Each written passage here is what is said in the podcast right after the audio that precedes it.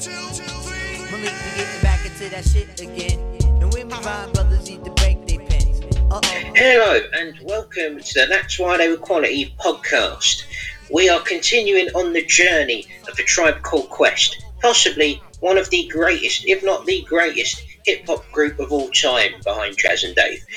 And I am joined again by Paddy Stanton. You're on point, Geezer. All the time, Geezer, you're on point.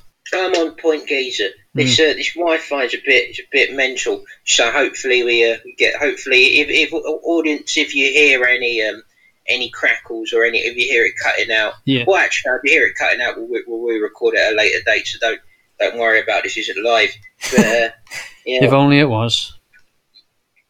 if only it was, we would say some very Just- offensive stuff. Yeah, I don't think we'd be allowed to do uh, live performances, not just yet anyway. They're not ready for that. No, I remember back in the old radio days when we used to do the old the old live stuff Mm. and uh, yeah, The complaints. We, almost got thrown off. So, Yeah, they got thrown off the air multiple times. multiple times. That was like a weekly occurrence. Yeah, I just think you need to get a new hamster in there in your bedroom, Louis, to, to get running on that wheel. Exactly, exactly. That's what I need to do. We. Because uh, I mean, I know you used to keep a hamster under your bed at uni. Remember that's why your room smelt of mini cheddars. No, I didn't. I didn't have a hamster. I, mean, I. I genuinely remember I thought that though, like the first few weeks of uni. I think it was the furniture. I reckon. Eh? I reckon that's what it was. Again, that's why it's not live, people. Yeah, we could. We wouldn't just be offensive to people listening. We'd actually be offensive to each other too. Too much. It would be. Uh, that brings you back to some of the some of the frequency days where. Are you in for those straight out of Preston days? Shout out to Preston. Shout outs to Tom Hustler and Anthony Gilmore. Yes. Oh, shout out to Preston crew. The reunion will happen soon. It will do, geezers. It will do. Hmm. But um, but a, a, a group that um, this was this was a time when they weren't in need of a reunion because they were still together. It was 1996, and Tribe Called Quest had just done Beats, Rhymes. Can I just say, your Yeah. segueing skills, they've improved a lot. Top notch oh, segue. Thank oh, thank you, geezer. I've got the uh, my seg- segue skills are miles ahead of, of Mike Tyson's. Hmm. Uh, fell off the segue. You, probably, you, pro- you probably can't spell segue, like, but you're good at it. Was, I was using, I couldn't spell segue. There's many words I can't spell, but I'd say my, my segue skills are, are the are the segue skills of Simon Dean. A Tribe Called Quest, 1996. They just released uh, Beats, Rhymes and Life, uh, fourth album, and they were at the height of their commercial success. Um, many people say not at the height of their creative success, but Yeah. at the height of their commercial success. Yeah, no, you're right. Uh, didn't this album actually won the Grammy as well? Didn't with the first time they won a Grammy? Uh, first time they were nominated for a Grammy, um, it was nominated for uh, Beats, Rhymes and Life was nominated for Rap Album of the Year, Yeah, and once again was nominated for Best Rap Performance by a duo or group. Um, they they've actually not won many awards, I don't think. No? I No, think no, all. the only one I think- Yeah, they've been nominated for like a Billboard award and a.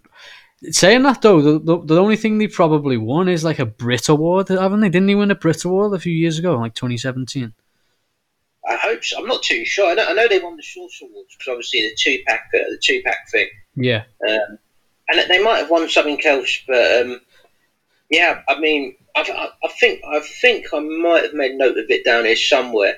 But yeah, they, they it's surprisingly small amount of awards for them, which is uh, yeah, it just go it just goes to show it, it's disappointing, but it just shows that the whole award system is bullshit. It always was, and it still is to this day, and that's why like artists and musicians, you know, it's it's nice and all a little notch on the wall, but do they really give two shits about the awards? And they say so in the songs a lot of them, don't they? Like I know.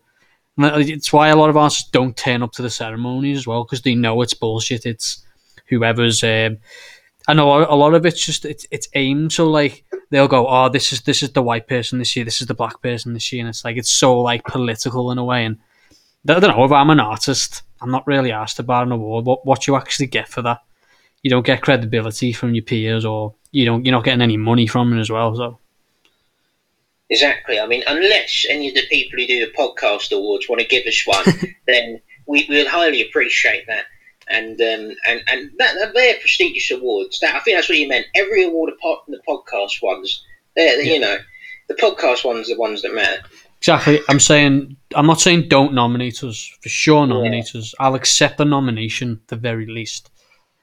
Uh, but I'm just looking. It was yeah the 2017 Brit Awards. They won uh, best international artist. Oh, fair That- play. that's well sick, that. It is, yeah. That- Unexpected. So they beat Yeah. out uh, Drake and Future, Kings of Leon, Nick Cave and the Bad Seeds, Twenty One Pilots. So Yeah, have that, son. Yeah, uh, it's quite surprising as well for 2017, but they just must really have fucked with the last album like like we all did. Yeah, definitely, definitely. Um, and yeah, so this album, Beats, Rhymes and Life, it was the um, apparently it was the only Tribe album to go to number one. I don't know if that um, that fact was taken before the last album, because I'm sure that went to number one. If not, it should have. Um, and this album went platinum in the US, the old Beats, Rhymes and Life. Yeah, Pretty solid, Do- pretty solid album. yeah, we've discussed it. Obviously, I mean, why do you think this was the one that crossed over the most into the mainstream? And it's because I, I reckon it was they, they built up with like the the, uh, the first three albums. They built up such an audience that um, it, it's. I think it's kind of like with Nas, where like Illmatic wasn't a massive success, even though arguably like his best. Well, everyone would probably say his best album. Um, and and then that that momentum carried through and like got a mainstream buzz around him. Where the second album went on to like sell really well. Yeah. Probably the same here. Like they they reached such a buzz that Yeah. this is where it's like to take off. Built the fan base in that as well, and like, um, yeah, probably also like the features on there. You know, they had like a Mary J. Blige on there. That's can imagine that helped also. Definitely, definitely. Um, so in 1996, Ali Shaheed worked as an A&R man for Quincy Jones's record label Qwest, um, and he wanted to sign the um, Ali Shaheed wanted to sign the Black Eyed Peas, uh, Common, and the Neptunes um, Wow. as producers. Yeah, yeah. Um, and Qwest, the label, didn't want them, um, so uh, Ali Shaheed ended up leaving. Fucking hell, I'm not surprised. Yeah, The amount of I mean- dough they just lost out on there. definitely a good eye for talent. And uh, Black Eyed Peas, they were uh, they they were getting like they were supposed to be in the hot commodities because um, what's his name, Easy E, before he died, he wanted to sign them as well. So they must have been like Yeah, is, is that when they were first starting up then with the Black Eyed Peas? Because I know we you probably agree with me, but their early stuff where without Fergie, all the, the rapping back in the day, they were really good, really smooth. They were like Tribe in a way you can tell they looked up to Tribe.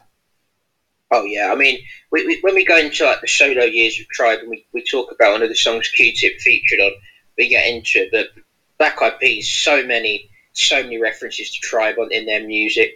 Um, yeah, definitely like an influence. Uh, night, yeah, '98 was their first album. Um, so yeah, just Yeah. just before, just when they were coming out, and Yeah. um, yeah, Behind the front way of that album, I um, I remember like Jo- Joints and Jam. That was a good song Great f- song. from that yeah, album. that's Um, very much like a Tribe beat as well. Very much like a Jay Dilla beat. defo, and obviously Clap Your Hands as well. That Yeah. was a good tune. So, yeah, it's just mad how much they, they ended up changing. But um, just one with another reason why Tribe was so influential. There'd definitely be no Black Eyed Peas without them. Oh, no doubt, no doubt. Um, yeah, definitely. I mean, you could even say like, in that second wave of native tongues. I mean, it's you know it's a stretch, but you could even you could even put Will I Am on that. I reckon. Like, he's got that kind of vibe.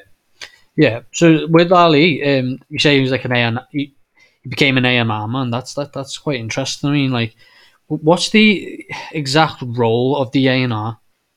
So A and R is um, artist and repertoire, and it's it's Yeah. a role that was it was mostly commonly used in the days sort of I, I call it the days before the Beatles because the Beatles sort of popularised um, you know singers actually writing their own material. But before that, you know, you had your Elvises and your Frank Sinatras. They'd have songs like picked for them um, if they wouldn't pick them themselves, you know, or someone who worked with the artist to get them the songs. And basically, what they would do is they'd find songs for find material for the artist to sing. Basically, be what an A and R man would be. And was that still the same Was it still the same thing even in the nineties and even to this day? Is or is it is it evolved? I imagine so. I mean, from what it sounds like here, he, he sounds like he's a bit of a talent scout. To be honest, he seems like um, seems like a bit of a football scout. Like Ali Shaheed Mohammed was going in his his black tracksuit on a, a, a rainy, like muddy day in Stoke, seeing the Black Eyed Peas perform, making notes, just going, "Yeah, I think I mean, Will I am right there. He's got some good pace on him." I, I reckon that's what he was. Yeah, well, I mean, seeing the later days of Black Eyed Peas, definitely watching Stoke in the rain. Definitely. I mean, to be honest, Black Eyed you just saying before Black Eyed Peas, they um they were great at the start, and then they were good when Fergie started. They still were decent, and then Elephunk's a great album. Which what's that? Sorry. Elephunk, that's a great album. Yeah, Elephunk and Monkey Business, both great albums. Yeah. Um, and then they had two of the worst albums that end in the beginning. Yeah, And then um, then Fergie left, and they've become sick again. Masters of the Sun. We'll get onto that later, but yes. great album. There is a five five tr- feature on there. That's killer. And and that's one thing I'll, I will give Will I Am credit for. And again, we'll go into it a bit later, but um, like uh, we, we had this discussion before about like when Phife died, we were saying, oh, all these artists, you know, they all profess their love for Tribe. Um, why did none of, or for Phife rather, why did none of them get Phife like on a song? Uh, but when I Am was one of them. You can say like even when he was alive, he's he's done a song with Phife, so he's um he's he's very Yeah. much he's not a hypocrite. So that's that's good. Oh, that's nice. Hmm. So, do you think Ali? Who who would you compare him to football scout wise? Is he is he like the Zidane of the of the hip hop world, or is he like the uh, whoever the scout was of the class of '92? You, would, you could compare him to him. That's a good shout, actually. I mean, football scouts. I know. I don't really know. I, I, I imagine. I don't really know who, who any of them are. I imagine he's. Um, I imagine he, is like. Yeah, he's like the United scout or the Southampton scout like when they would get Le- like a Gareth Bale. And, or Leicester maybe. Maybe no, no, that was Steve Walsh. Little kind of like a, a scout in a way. He's like the director of football. So let's say Ali's like, he's more like a director of, of hip hop.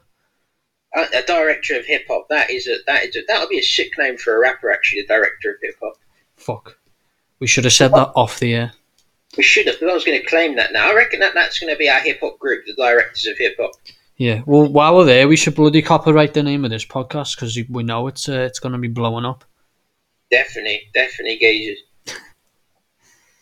Um, so we should co- copyright the the uh, the, uh, the spin off ones as well, which are all available to listen to on the That's Why They Were Quality Podcast Hmm. Network. So it was Common as well. Black Eyed Peas. Like Common was, he was obviously underground, but I'm pretty sure he'd had his hit. He's had a few hits by then. He'd had. I used to love her by then. And Oh right, yeah, I was ninety six. Yes, we must yeah, have. Yeah, I'm sure that was '94 on on Resurrection album. yeah. So it's Yeah. interesting how he passed up on that and Commons probably. At least he'd, he'd have two albums under his belt, so I don't know what crack he was smoking at the, the record label, but I'm not surprised he, he he jogged on in the end. Definitely, and Quincy Jones is someone who is like he's a brilliant scout for talent. I mean, he's his track list is just flawless. Well, it's not flawless because he made a few flaws here, but apart from this, it was flawless. Like, and yeah, it's, it's, a, it's a shame. Um, But he, he was did good on that Mike Ju- Judge's tell from the tour bus. I need to see that geezer. Have you not watched it yet? Not yet. Oh, you'll love it. I, I thought you'd I thought you'd seen it. No, you Uh, I will. will- I will do. I have to send you the link for it definitely. Definitely. It's right up your funkadelic ass. Oh, mate, be straight in there. Um, so, so in '96 we had um, Phife Dawg still doing some uh, some features. He did Game Day with Rodney Hampton, uh, pretty decent tune. Um, '97 we had um, Got 'til It's Gone, Janet Jackson featuring Q-Tip and Joni Mitchell. Um, we talked about uh, Q-Tip actually was with uh, Janet Jackson. I'm not sure if it was around this time or not, but getting there, my son. What do you think of that as a couple? I think it fits. I think, yeah. I mean, I think in that relationship that Janet is the one who's punching. Janet is the one Oh, yeah. that's, uh, yeah. Hundred percent. I mean, it's one of them where there's not many females that you could say that, that are on Q-Tip's level. Is that attractive? Who do you think is? Um, like a Margot Robbie, like that. That would be one where Q-Tip would be punching. You think or so? Like, like- yeah, Margot Robbie, or like. At least you you're know- honest. Who's that, sir? At least you're honest. Oh, definitely. I mean, he's not. You know, you know, he's he's, he's one of the fittest men there is. But Margot Robbie is just like, or Emma Stone. Emma Stone and Q-Tip, they'll be on the same level, I reckon. Okay, right. Yeah. So if that uh, couple does happen in the future, you, you predict the future then? Oh, the kids would be beautiful looking. Not in a paedophilic way. That's the thing. I mean, a Q-Tip and Emma Stone is a good twenty year difference there, isn't it? Is it? Probably. Or ten. know. How old is Q-Tip? He must be. Oh, I don't know. It's difficult. 50s? He must be in his forties now. But most rappers around that time, around in their forties, maybe even fifty now. Shit, he's yeah, 50. he's fifty. Hmm. So be a bit weird. I don't know. Older men, I think they. I think. I think if a man's older, he can get with a younger bird. At least that's what I'm hoping because uh, these years have not been kind to me. You You've got your first grey hairs because of the four years. four years. Yeah. Ah, she's engaged already. Emma Stone. Damn. God damn it! You were holding out for Q-Tip all this long, weren't you? Was yeah. Hmm. Well, oh well. I mean, maybe it won't work out, but good luck to her anyway. So I was about to say you see, you're starting to see here now that Q-Tip and Phife both branching out into the mainstream, both branching out into pop music as well. So features on pop songs as well. So they're really hitting it big time now. Um, and then I Google Q-Tip, and I would expect the first thing to come up as a cotton swab, but no, it's Q-Tip the musician comes up first, and then cotton swab is after that. So you, you, you just know he, he's mainstream. Oh mate, that is. man, I'm surprised he's not had his own brand of Q-tips yet. Actually, I know, yeah. You have to, I have to double check that because uh, Yeah. I know with like B-Real from Cypress Hill, he's got his own filters for called the funky field tips that you put on the end of joints. So Q-tip, you need to invest in some Q-tips, mate. He does, he does. So around about this time, a Tribe Called Quest did a song with Busta Rhymes uh, called Wild Hot, which was on the Rhyme and Reason soundtrack. I got the bus bus show, we make the shit wow hot. I got come on complete, we make the shit wow hot. I got the bus bus show, we make the shit wow hot. All y'all rude boys lick a shot. I got the bus bus show, we make the shit wow hot. I got come on complete, we make the shit wow hot. I got the bus bus show, we make the shit wow hot. All y'all rude boys lick a shot. I do the all I see, the MC, human being, When I'm in your coliseum, I'm MCing. Punishing. Whack niggas Apparently, Phife and Q-Tip were both in the documentary. Um, I'll have to check that out. Um, so yeah, um, in '97 as well, Pain and Strife, uh, Diamond D featuring Pete Rock and Phife Dawgs released.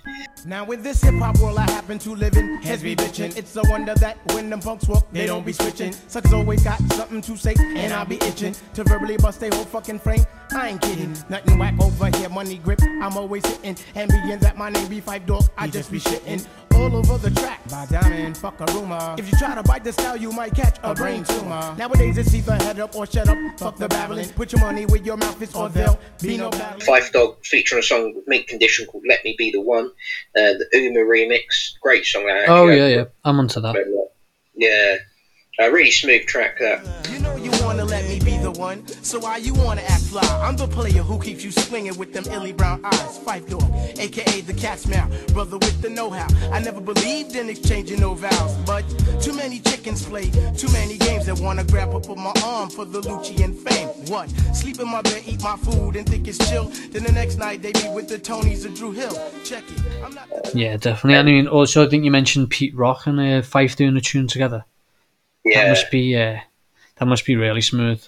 That's a that, Oh. that's a hell of a combination, though. Actually, Pete Rock, underrated producer, definitely. I don't know about you, but you know, you hear obviously everyone knows, even if you're not into classic hip hop, everyone knows about your primo, your DJ premiers, and your your Dillas and all that. But I feel like Pete Rock's someone that doesn't get enough love. definitely. I mean, if we, we ever do a top fifty producers, he'll definitely be high on that list. Yeah, it's got to be Yeah. Dungies. Gotta be done. Um, and next, um, and so yeah, uh, Phife Dawg was also on uh, All I Do um, by Something for the People, um, which JD Shit Mix. You were the first girl to ever have the Phife Dawg in a trance. Oh, is that To the point where you might want to call the ambulance. What you calling him? Foaming at the mouth as I tried to kick my game. Bust out my stupid ass. Couldn't even say my own name. You say You had the nothing, style of Halle Berry. With the smile of Stacey Dash. For real? Vivica Fox breasts. Mary Blige ass. Don't be looking Reminiscing at my chest. on how she was my number one girl. Weekends chilling in Long Island. Occasional trips to Disney World. Um, so I mean, I don't know. When I make it, when I call something a shit mix, I, I presume it's like like a load of different drinks mixed in together. But he must he must have a different definition of it. Anyway, so on a in a '97, also we have the Men in Black soundtrack is released. Um, and yeah, Tribe Called Quest have a song on there. Yeah. Same old thing. Sold this cheddar, Thinking it makes your life better, but it can make you ass out. And when I'm at a show, chicks never pass out. We got the joints to make the whole man shout out. A tribe called Quest, make the party go down. Plus we bring positive vibes to fill up all your crowns. Lyrics comes to cats like a hot and cold flash. So could come with ease, therefore it's in a smash. Held the fort. Um, and apparently, yeah, Nas was actually a writer on the song Men in Black as well. So um, yeah. No, okay. I'm not gonna lie. Uh, I rate. I fuck with the first film. The second one, not so much. The third one, eh, eh. But the first Men in Black was great, and the soundtrack was killer. Oh, definitely. I'd have, might have to go back and listen to the to that album actually. Some good tunes on there. We had the Snoop Dogg tune, if I remember. Uh, obviously, the Will Smith song. Everyone knows that. That's a tune. The the Roots had a tune on there as well. Um, Alright. Destiny's Child, De La Soul had a tune called uh, Chanel No Fever. That's a good. Um, that's a good lineup. That. That's the thing that you know. That's one of the things I loved about the late nineties was big mainstream films that got released. They always had like a rap album attached to it, so the soundtrack of the film would always be would be rap songs. So you had this, you had like the Space Jam as well, and there's probably a shitload of others I can't think of off the top of my head. But miss those times, miss those times. Very nostalgic. Definitely, geezer. Those were the days, and um, and now we've um, we've gotten to a period of, of this show. I want to surprise you with. Um, I, I think this this would be a good time to talk about uh, all of the unreleased Tribe Called Quest songs, or the little known Tribe Called Quest songs, we should say. What we'll do is we'll play a snippet, then we'll, we'll, we'll give you our thoughts afterwards if you're down with that, geezer. For sure, yeah. So, um, so in '97, uh, a tribe called Quest had an LP called The Jam, um, which was only released outside the US, and uh, it had four songs on it. Uh, one of them was, uh, I think it was just The Jam, which was on Beats, Rhymes, and Life. Um, the next one was Get a Hold, which Get a Hold. I believe that was on Beats, Rhymes, and Life as well, wasn't it? That was also on there, yeah. Uh, Mardi Gras at Midnight featuring Rah Digga. That was one which um, never made an actual official Tribe Called Quest album. And let's hear a little bit of that. There we go. Should be playing there. African American with the power. Just tapped into the cultural gin that be swallowing our. I'm doing the lizard bot right now. Yes, Captain. That's Skeezy. Hearing it, hearing it good on your end. Yeah. Perfect. Listen and I'll show you why you ain't common me. Epitome of level-headedness. Whose concern is how ill I come up and how ill that I dress. I don't hit you with a whole bunch of bullshit. On the microphone, I keep my pros fluid. Speaking to the people in a tongue that's faded. Not with an ego that's anti-creative. Conscious of the fact that I'm a talented lad. Make your move at a jam and feel better with that. Hey, hustle on, we'll link them to the firm true believers. Hope y'all pretty good as the message receiver. Cause yo, we got to take things into our own hands and be aware of these dangerous, plentiful Throwing them hands up. Yeah, Skeezer. I'm happy that you said the word lad as well. That was nice. Yeah, he's uh, he's re- looking out for his fellow Scousers. He is. That's more of a northern thing, though. That's not like Scouse specific, would you say, like lad, No, but uh, we're the pioneers. the pioneers. They all gag offers. All the rest of the North gag offers. Yes, geezer. Epitome of level-headedness. Whose concern is how ill I come off and not how ill that I dress. I don't hit hit you with a whole bunch of bullshit. On the microphone, I keep my pros fluid. Speaking to the people in a tongue that's native. Not with an ego that's anti creative. Conscious to the fact that I'm a talented lad. Make your move at a jam and feel. Uh, that was that was Mardi Gras at midnight. Um, what what do you reckon to that, Geese? Yeah, that was the tune. That actually, I really like the uh, Q-tips was smooth as on it. I just, I really like the flow on that as well. It's just, um, you know, when you, I don't know, when you listen very closely to Q-tip, he does that weird like where he sort of his words roll off the top of his tongue, and you just get like, and you, it's like, yeah, that's sick. So I really like that, and uh, I, I sort of like the uh, the beat behind it as well. So yeah, that, that was good. That was good. That. Is, uh, just, is this a, a running thing with Tribe then, with regards to a lot of their unreleased tracks are probably better than a lot of their released ones? I don't know about better, but there is there's a few gems, and then there's a few ones that like, yeah, they're not not as great. A few stinkers like Georgie Porgy. But well, I mean, nothing as bad as that. that was uh, highly offensive. That was uh, Let's hope not. bad. But technically an unreleased song, so you know. But um, Yeah. I think it'd be a good time to um, to to bang them bang them all out. Um, so this one is um, same old thing that we just mentioned off the Men in Black One soundtrack, which was was the fourth song on that EP. Um, the artwork for that EP as well is, is great. Definitely, uh, I recommend that. Let's take a listen to this song. You could also hear this actually on the Hits and Rarities album. I thought Big Poppa Pump was about to come out then.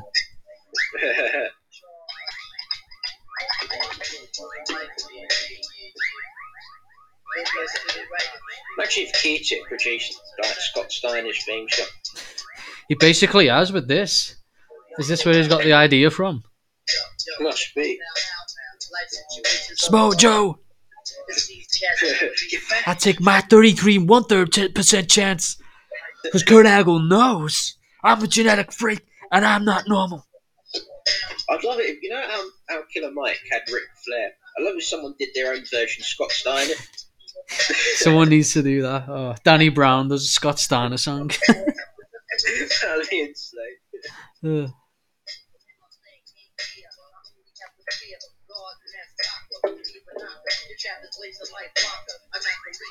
Uh, Let me know, yo, what we can do it like do it. Mind over matter, action is needed. With the big one, not to be stupid. Responsibility is something I can't deny. The illegal means is the nonsense why most cats spare so because they want to. But on the kick rounds in the past on them. See we can find any fife on this Like song. links in Wild Zone, Americana makes drama like starved out piranha. Cold like ice, jet hot like the sauna. It's the half, it's the half not. Yes, we survive the hood.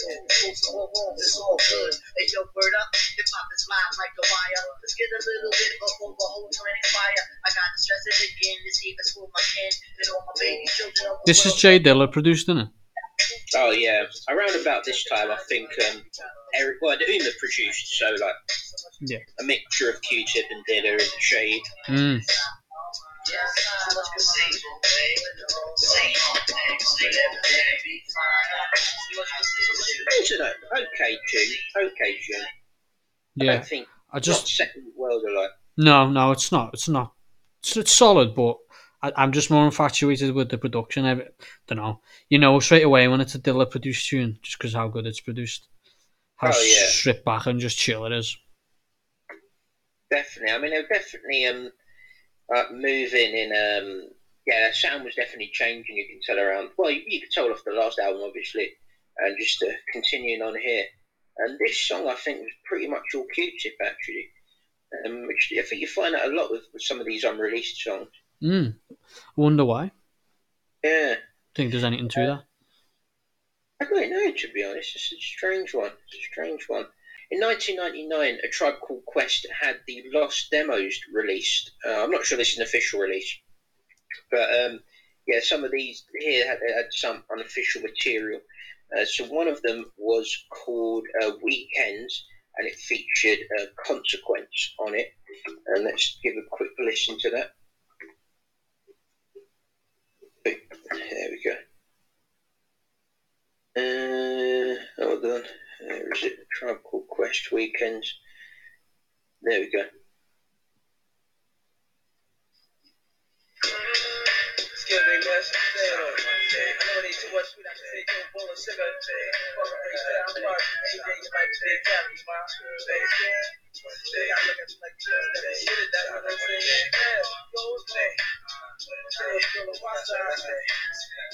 On. I. I I with out. Check it out. My name was Nick Nack, Patty Rack, Harass, Smoking Bones. Yo, I've been on the phone since I was seven, walking stone. At the same time, put many like Freddie Fox. I'm laughing on the block with some brand new like Thomasina. The step of my arena and get burned like Selena. Cause once you go close, you never go back by your ass. I rip shit to make fools brown like Spade Man. You open like you Justin. I'll be back before more back eyes than when you hustler. And when it comes to chickens, son, I'm praying for Jews. The fresh prince of ladies, you can live my crown jewels. And black, you know I never slack in the back. Cause razor, razor more ladies than big cash. And when it comes to really pull your hands up, L Crawford, we gon' strap. Yo, Jeff G said, hold it there, what he said. Niggas love it, slipping on, we gon' This is a weird one. This is all consequence. This song. Really? Turn it off now then. well, Nah. It's a good, good point to reckon. Like, what do you make of consequence? Of? I was just thinking while the song's going on, like, right, he's he's all right, but nothing really makes him stand out. Like, he doesn't have like a voice or like a tone or like any sort of diction or cadence that makes him stand out. And he's just in terms of like his lyrical content, he's just like a Phife Dawg light in a way, and like, I don't know, it's just nothing like that original about him. It, it doesn't really stand out. What do you think? Reckon, like to, to use like wrestling terms, he's a good solid hand. Hmm, Like he's a good. He's not going to be your main. He's not going to sell you the tickets. yeah. But you can put him in there with the guy who's going to sell you the tickets, and he will hold his own. True. I mean, I don't know. Obviously, behind it must be more of a political behind the scenes decision, but I don't think Tribe needed him. Like, what? Why Tribe never really need? I don't think they needed another voice. I don't think he he really added that much to it. Added something that was necessary. Definitely, I think it's just good old nepotism. You know, him being uh, Q-Tip's cousin. I reckon that that's so probably it's it. consequence to Triple H 2003 um, title reign, and Q-Tip is Vince. I reckon he, he's the Shane McMahon. He just keeps getting a Mania match every single year. Oh God. Her name was Nick Nack, Patty Whack, harass, smoking bones. Yo, I've been on the throne since Cypress Hill and walking stone. Got the same job, pimping these sluts like Freddie Fox. I'm landing on the block of some brand new like Thomasina. You step on my arena and get murked like Selena. Cause once you go quench, you never go back like air. I rip shit to make crews bounce like Bang Hair. You open like you Justin. I be rapping for more back guys than when you're hustler. And when it comes to chicken. this is a uh, wifey material. I'm liking this actually. To you. you would. It's good. It's got you know. Straight off the bat, those Janet Jackson vocals got you. Yeah, I mean, honest, it could even be Janet Jackson. I could ask her to pop down to the old studio. Hmm. After a little bang session with Q-Tip, she just recorded some vocals. It Could be bondage sesh. You say? Banging sesh. Oh, I say bondage. uh, it's Jesus. it might be bondage. I don't know. Q-Tip might be kinky, motherfucker. It could be. I mean, Janet Jackson. She was wearing that, that latex army suit in the uh, one of the music videos. Uh, I might, I might, I might have just uh, what you call it, um, uh, slandered Janet Jackson, but I don't know. Um, that was um, wifey, yeah, feature wifey material featuring Consequence and SWV. Whoever they are.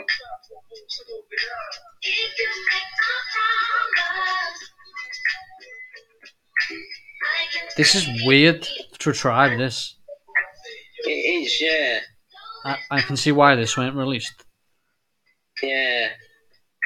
I'm gonna listen to this SWV. That they must be. they're- I think they're the, the, the females doing the uh, the backing um, vocals, and they had a few hits actually.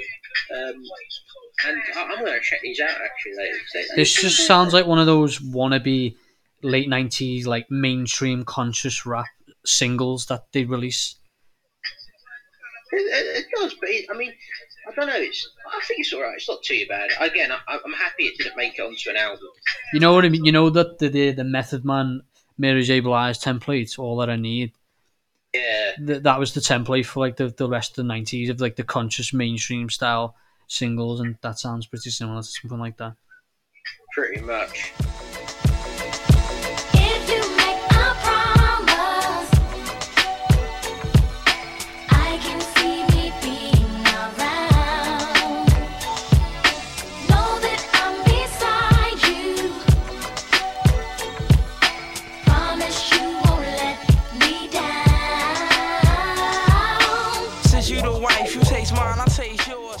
Yours. This one is called Waiting on You.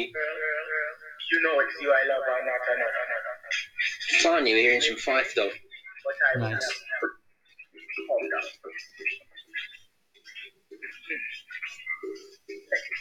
Looking at your face, you know betting, man. Watch my poker face, expose your hand. The cat sitting out in the caravan. Watching me and you walk, hold the hand. So this, this is definitely a demo, this. It's got nothing on the G stands for Giza demo. oh, no, I wish, I wish. When when are your lost tapes coming out? we can find, wait, pe- people have to find them, geezer. Hey, I'm Mon very- Mon very Waffer.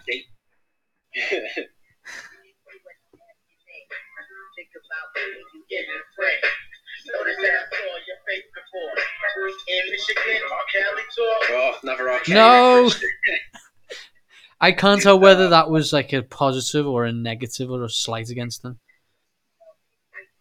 oh, a bit of satire. Move. Fight. See, I don't. This, I think around about here, '99, everyone was still cool with R. Kelly. But it's good here we're getting the interplay between between uh, Q-Tip and Phife. You know? I thought you. Were, I thought you were going to say the the foreplay between Phife and R. Kelly. Then I mean, who knows? To be honest, we gave, gave him a few shout outs. Um, I think I might have just uh, slandered Phife there. Janet first, Janet Jackson now Phife. Oh, Show some love for your brown brothers and sisters.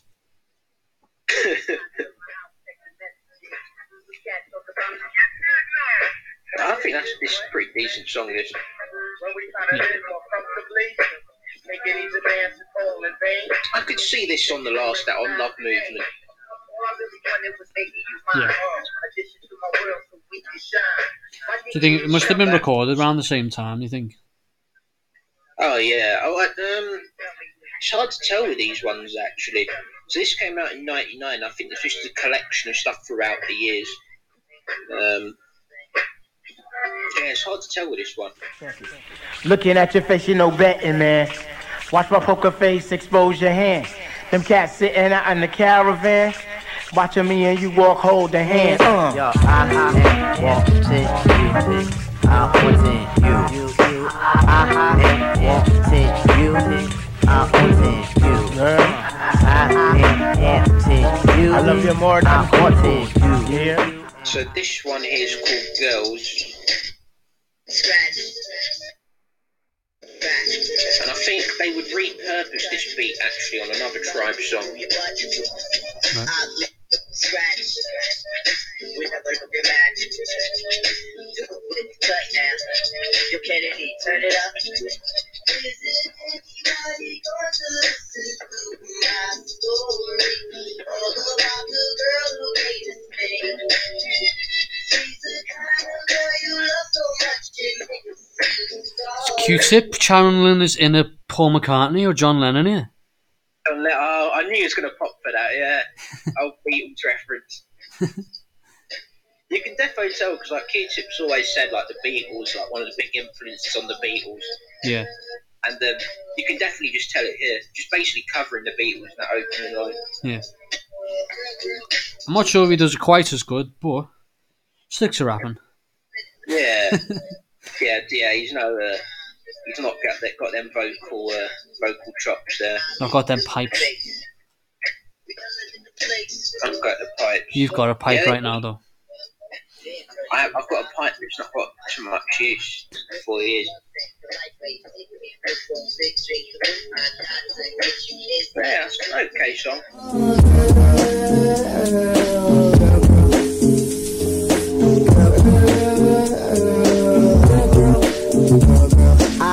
The bass. We killing in the place. Dog with the rhyme. You know we gon' shine. This next one is called Practice Sessions. So I- think both of these beats they would go on to later use. So these just seem like early takes of tribe songs. Do you think they're from different time periods? Do you think they're from different time periods? Like, all these different demos, are they recorded? Like, or do you think they were recorded at the same time, or they from different time periods, the different songs? Um, I think these are, I think these are just like demos, just like early takes. I think Um, I don't know if this was an official release or a bootleg, but it was like an album, like the Lost Demos.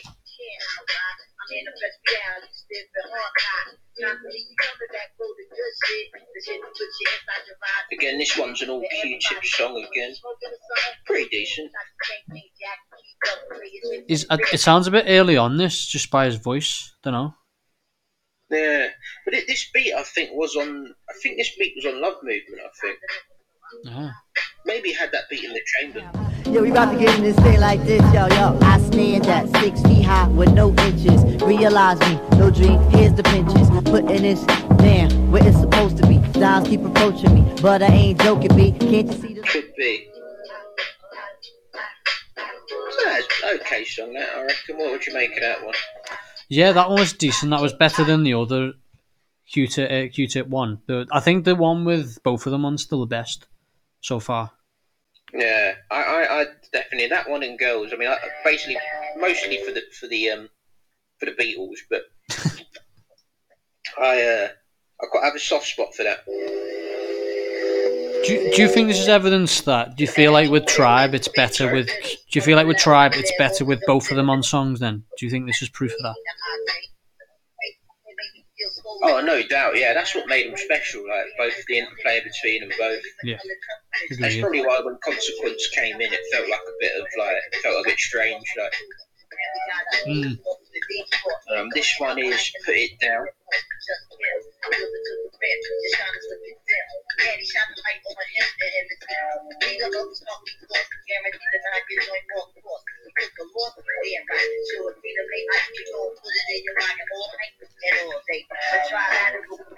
Proper sounds like a Pharcyde tune. This, don't it? The, the, especially the beat. So Don't you think this sounds like a Pharcyde tune? You know, like what from the second album, like the, the beats. Could could be to be fair. Yeah, I mean they um J Dilla obviously did some work with the Pharcyde as well, so he could um Yeah. that could be why. Could be a J Dilla beat that one.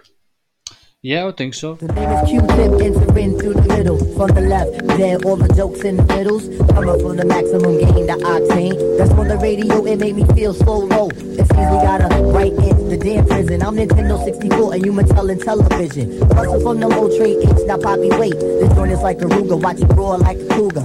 Now we gotta move on the dance floor. Just as well, um, I did a little bit of reading as well, and I found something else. So I'm reading the Beastie Boys book at the moment, as you're aware. So I'm about 400 pages into it now. It's a really good read if you're Yeah. recommended if you're a Beastie Boys fan, or if you're not, if you want to learn about them. It's a really good book, and it, the format of the book is, is class as well. So it's there's loads of different pictures, and there's like there's like stuff of their like um, their rhyme books and that going back, and like it's just it's formatted differently, and it's like one chapter will be written by Mike D, and the other will be written by Ad Rock, but. Anyway, there's a chapter in there. It's, it says maybe don't play basketball while high on mushrooms. Yeah, it's just a chapter about um, Beastie Boys and Q-Tip. So they're really good friends apparently. Tribe and, um, and Beastie Boys are really good friends, and they used to play a lot of Oh basketball. really? Yeah, yeah. Um, so they used to hang out in the studio a lot, especially when they uh, they moved to LA, the Beastie Boys. And um, it's just a chapter in this book. It just uh, describes how uh, they had a little basketball game one time, one day, in about 96, 94 even I think it was. And the uh, had a basketball game with um, Baby Bam from uh, Afrika Baby Bam from Jungle Brothers as well. He was there, and um, they were all high on mushrooms while, they, while they were playing this basketball game and it was during this period that they finally recorded a, a tune together. So that there's that Q-tip feature uh, feature on "License to Ill." I think you I've played you it before that that tune. Was that, was that Get It Together? Yeah, it was get it together. So uh, just talked about how good friends they were, and then talks about the recording of that. So they wanted Q-tip. That's mad. Yeah, they were asking Q-tip to drop drop on the um, on a record with them for ages, and he wouldn't do it. He was just like beating around the bush with it because he was they were just friends. You know what I mean? He went he didn't want to go there to hang around them. It's like just they just wanted to like hang out kind of thing. But then they finally convinced him to uh, to, to hop in the studio with them, and he basically spit down this verse almost like freestyle, essentially. So Q-Tip's verse on that, he barely even wrote it. It was just more or less a freestyle. Um, after playing basketball with them, high on mushrooms. So that also answers the question that do, did Tribe, did anyone from Tribe do drugs? Well, Q-Tip did a bit of mushies. Fair play to the geezer. I never knew that before, actually. Madness. Yeah, no, I I, I, would never put them two together as friends. So it's it's quite cool that they were, and although like I find a lot of the, the production and how they um, was quite similar. So it says in the book they they actually uh, a lot of Q-Tip's production style. Then when they when he started hearing Tribe, then they started to gravitate towards that style, like the low end style from low end theory, and you know using it instruments, instrumentals. So they got away from the sample heavy um, music, and a lot, of, a lot of that was down to, to Tribe as well and Q-Tip style. You definitely, you definitely hear that as well, and uh, and also like the interplay between, like um, between um the Beastie Boys. I definitely, I think because the Beastie Boys they were they were just before Tribe, weren't they? Were they like late eighties? They started. They were mid eighties, so yeah, they they were quite quite a while before, yeah. So they they probably influenced each other. So like in terms of the interplay, like you said on the songs, then I'm sure Tribe were influenced by them, but the sort of the jazz and the funky production style that Beastie Boys went on to do, I think was influenced quite a lot by by Q-Tip and Tribe. It's interesting. I never never knew that. Mm. Would you like Q-Tip stick a Q-tip down your ear? I, would do it if he was a trained uh, medical professional. Um, so two, in 2006, we had um, we had the Lost Tribes, which um, I think was like another one, which I can't tell if it was an official release or not. Uh, a lot of the stuff on here has been released on other other albums. Oh my God, UK Flavor Radio Mix, so it's like a mix of Oh my God, uh, Mardi Gras at Midnight. We've already covered, and they've got this song here called The Remedy featuring Common. Um, it's been interesting to see what this is like. Yo, Yeah. we all got different, so we got to deal with. You know what I'm saying? Sometimes This sounds familiar. This, they used this beat somewhere. ourselves, recognize that that a lot of the stuff that happens. Yeah, it does. That's through other things. But if we look within ourselves, then we can prevent a lot of this nonsense you know? It's about relating back to the essence, you know what I'm saying? Sounds like something from Beats Rhyme and Life. It does a bit, yeah. So what? So what happened here? Song, Remedy. So this is from a soundtrack to from the film called Get on the Bus. Right. Um, yeah, it's called Get on the. Yeah, that's a soundtrack from the film Get on the Bus, 1996, 1996 feature film. Um, and um, so yeah, so that was that was I suppose that so that got an official release in the end. Yeah. Um, and yeah, it's a Tribe Called Quest featuring Common. Let's take a bit more of a listen to it. To the no real middle, here to beast and chill. Constantly, I'm hearing black Americans just sneering, looking for a leader who can fill us up with ether, hitting us up with great emotional chat about the fact that black constantly held back, like 50 tracks back in the relay race, and the white team's there, so let's keep up the pace, and I'll be eating something that can be my taste. At the end of the race, is there a paradise place? Yo, we can't get involved with what the next man is doing. Material games, we put too much in pursuing. Yo, I need this dose to step to this party. But we can all Mardi Gras minus that shit in our body. Yo, what the got to do with that? Cause kid, that's the essence. Your physical presence embodies every lesson. You can't run the Rolls Royce if the engine is busted. Can't even lift the knife because the mustard. What we need to do first. Now listen to this verse. Concentrate on a spiritual place. Recognize the existence in this vast space. From a tiny cloud of blood, human beings with taste. Sight, touch, smell, and sound. Let's deem it profound and prioritize this because it was a lost wish. Allah, your oh God. I don't believe that. That's a mystery. Y'all so good, yo. Why this shit be happening? There's divinity within because we come from the divine. Of course, it's not seen, but yo, we feel it every time when the wind blows and the earth turns and the rain drops and the babies cry and the birds fly and the ground quake and the stars blink. Yo, so many things are evidence of this existence.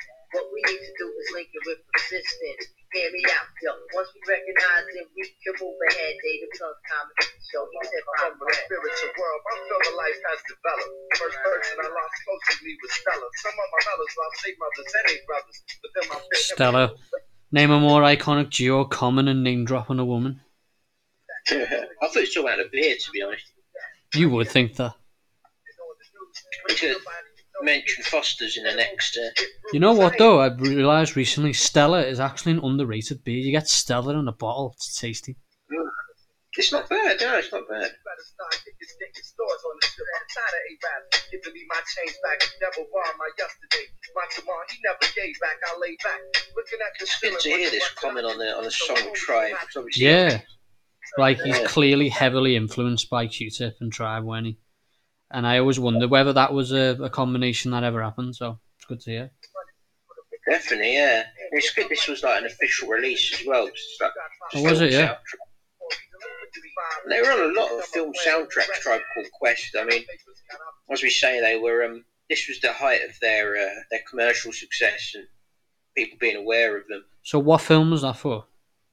uh, called Get on the Bus, and the soundtrack was actually um, it, it does seem uh, very very like eclectic mix of, of, of geezers on this. Um, we had um, Bob Marley, well, uh, no Bob Marley song, but um, you had um, Kirk Franklin. He was on there. Kirk Franklin, by the way, check him out. He was um, he's a uh, a gospel singer. Um, brilliant, brilliant, brilliant geezer. Um, it was Stevie Wonder actually covering a Redemption song by Bob Marley, apparently. Um, uh, we had um, Curtis Mayfield, um, New World Order, that peaked at number 14 on the charts. That must have been like the single from the album. Um, Nice. Apparently, it was a, That's S- pretty a. Spike Lee film as well. yeah, Never seen Get on the Bus, but, but yeah, um, shout outs to Arriva in this time of need. You know, uh, they will let me get on the bus for free while all this shit's going on. So, so shout outs to Arriva, they're, they're holding it down. So many things are evidence of its existence. What we need to do is link it with persistence. Hear me out, yo. Once we recognize, then we can move ahead. Native tongues, comments, yo. He's hip hop. From a spiritual world, my film of life has developed. First person I lost close to me was Stella. Some of my mellows lost their mothers and their brothers. But um, yeah, this next one is it's called "It's Yours." And I'll play a little bit of this one. So, this was also released on the Hits and Rarities, I believe. Ah. I like that beat. Beats, lovely. Mm.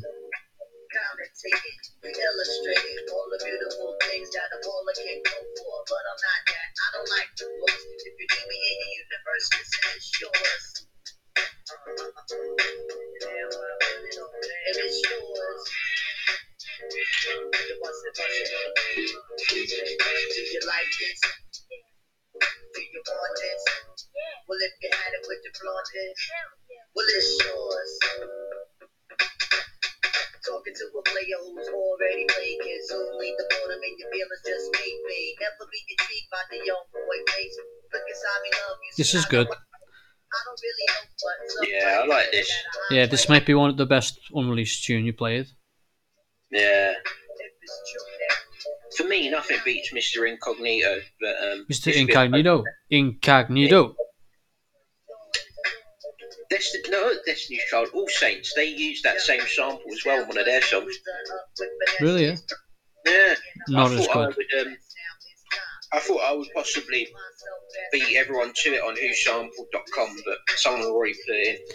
How's your account going on whosampled.com? Because I, I, seen you uh, you put one up there fairly recently, didn't you? You beat someone to it.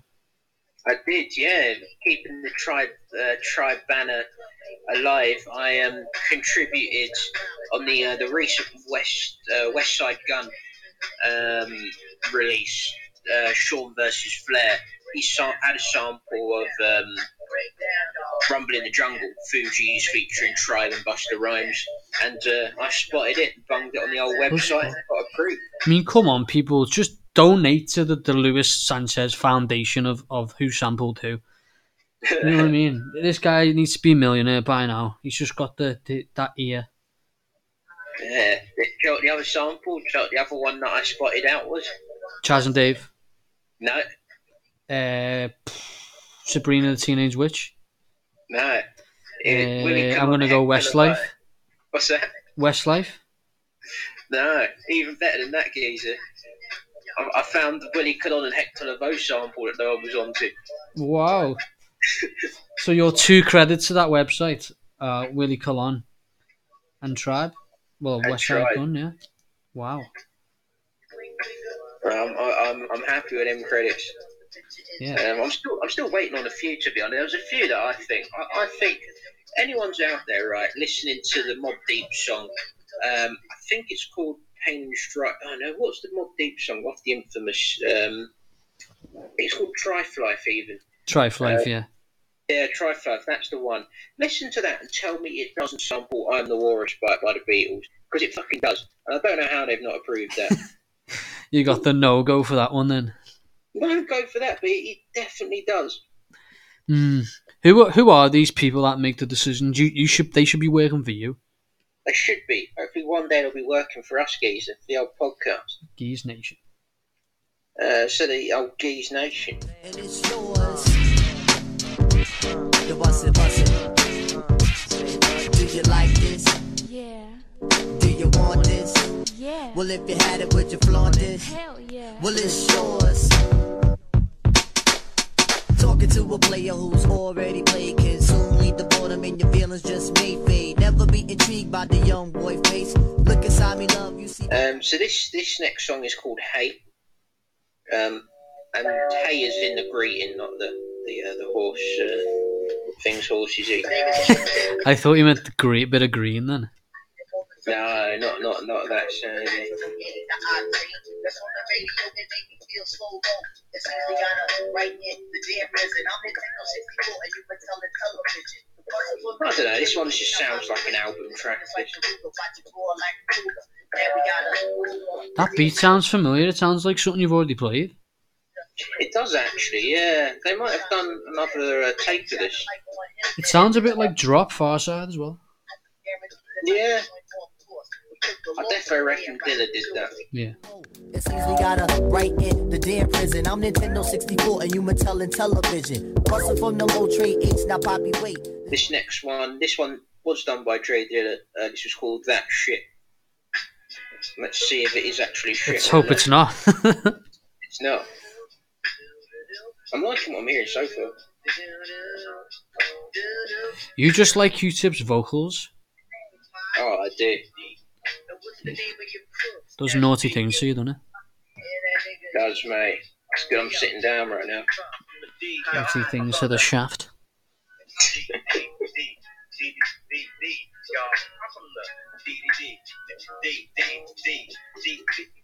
Can't blame him. He's about D a lot.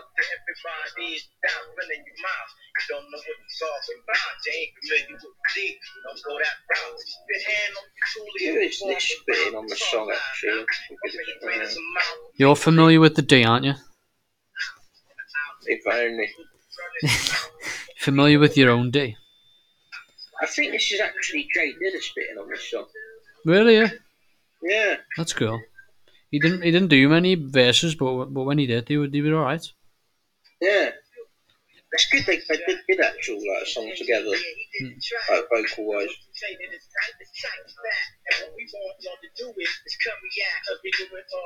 all night, the night, night, night. We do it all, all night, y'all. We do it all night, the night, night, night. We do it all, all, all night, y'all. Word up, this the love movement. It's all love 'cause we make love. Ah, so this will be a love movement. We like the ladies, intelligent ones. Sorry? When the lights This will be a love movement unreleased, as he just said it in the song. Yeah. make it sound so far from love. If you keep it, the sell your soul. While we make all of y'all just born with us. Uh, got to work for you, better put it away. Police be looking for the vandalize us. JD from the DSB family. Fight these jokers can't handle us. Uh.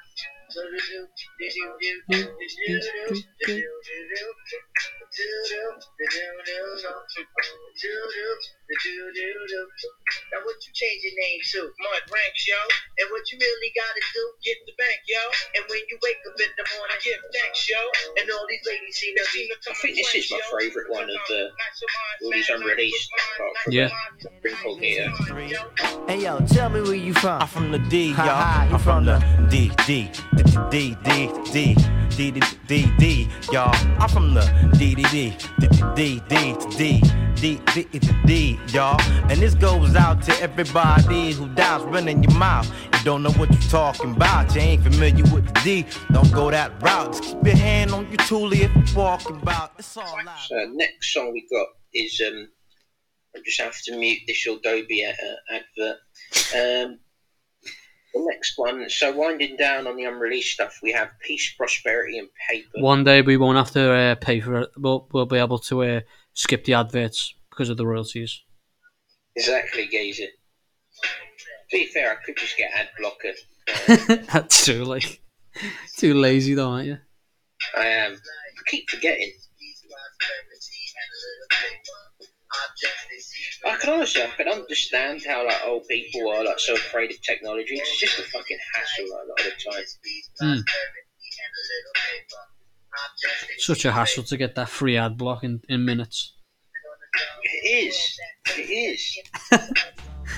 All we want in this life is peace, prosperity, and a little paper. Objects they seem greater, but I'm sure we overcome when we yelling on the drum. We in a world that places heavy emphasis on money synthesis. Y'all could be my witnesses that a fella fascination with money has grown to the point that he will shit on his own. We got to have it, y'all. It's not a Spike Lee cinematic. A piece of paper making niggas get. So yeah, it's a pretty decent song. I thought peace, prosperity, and, and paper. I mean, in this song, um, they talk about how money shouldn't be a priority, um, and it shouldn't be like a priority over art and, and people, like your community and all that business. Um, and Phife Dawg also gives a tribute to uh, kidhood, and um, he thanks uh, Linden Boulevard for believing in him when he didn't believe in himself. So more. Uh, more self-deprecation, and I I think out of the unreleased songs, I reckon it was it was one of the better ones. I reckon. Yeah, I think this is on hits, rarities, and remixes as well. If I'm not mistaken. Yeah, yeah. Yeah. Um, yeah, I quite I quite like that, that that record. I mean, I know it's um, it's not the most polished. Obviously, it's not not meant to be, but there is a few gems on there, isn't there? Don't you think? Definitely, yeah. I mean, we spoke about Mr. Incognito before. Um, obviously, that's, that's probably like my favourite of the unreleased ones, and, and this this this got to be up there, I reckon. Yeah, I just need to tell the story actually of how you got me onto Mister Incognito, and it was only fairly recently as we were doing the research for this podcast. You, we I think we've been on a night out. We just watched the Royal Rumble, I believe, in a, in a bar in Liverpool, and uh, we were hyped hyped for it. The, the return at Edge, you know, we were feeling it. And then you play this song um, at like six in the morning on your phone downstairs, and you start Mister Incognito, Incognito, Mister, and I'm just like, oh shit, yep, you're not wrong. This is a banger. Yeah, that was that definitely. I mean, what a way to introduce the song. You know, just watch a decent Royal, Royal Rumble. Yet you had the bittersweet feeling in the air because Stasiak didn't come back, and everyone thought he would. Everyone's favourite meat. Everyone's favourite meat wasn't there, but we, we were enjoying a different type of meat. As we had a big, like, it was like a fifteen inch pizza as well, and uh, Yeah, fucking hell, that was the that was the largest pizza we ever had, I think. it was one of them where like how long was the, the taxi ride was like half an hour long and i don't think uh, we finished the pizza by the time we got home No, I don't think we did. Um, but yeah, listening to this tune, I, I can assure you the pizza was then finished because I was feeling it that much. And uh, Louis, I've got to say, your uh, your singing voice, it's it's getting better. oh thank you geezer thank you Still not great, Um, but it's it's getting there. well i mean I, I, i'll just take the first compliment yeah. yeah thank you yeah the next one was the night he got caught um, and actually i quite like this one this one's pretty good so again they're using that beat again from um, I can't, think what the song was, but it's definitely a beat from the Love Movement.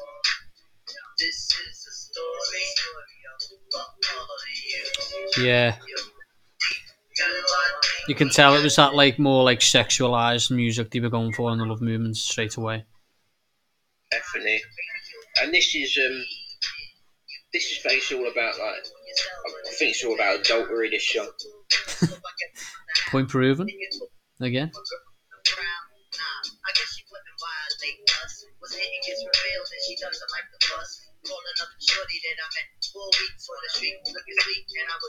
It's a pretty good song actually. It's bit, it reminds me a bit of um, that song Midnight. Sitting in my covers in the corner of my room. 1245 as the radio booms. Paging you six times. Call you on your cell, but it's just a bad line. It's a full moon, so I guess I'm about to howl. Thinking thoughts like, is my girl gonna prowl? Nah, I guess she wouldn't violate us. Was hitting gets revealed and she doesn't like the fuss. Calling up the shorty that I met four weeks on the street, looking sweet, and I was about to eat. Uh, conscious of my lady, but we was on the outs. So pretty, pretty good song that one. You know, it's not too bad. Yeah. So, uh, what were some of your favourites of Tribe's unreleased tracks?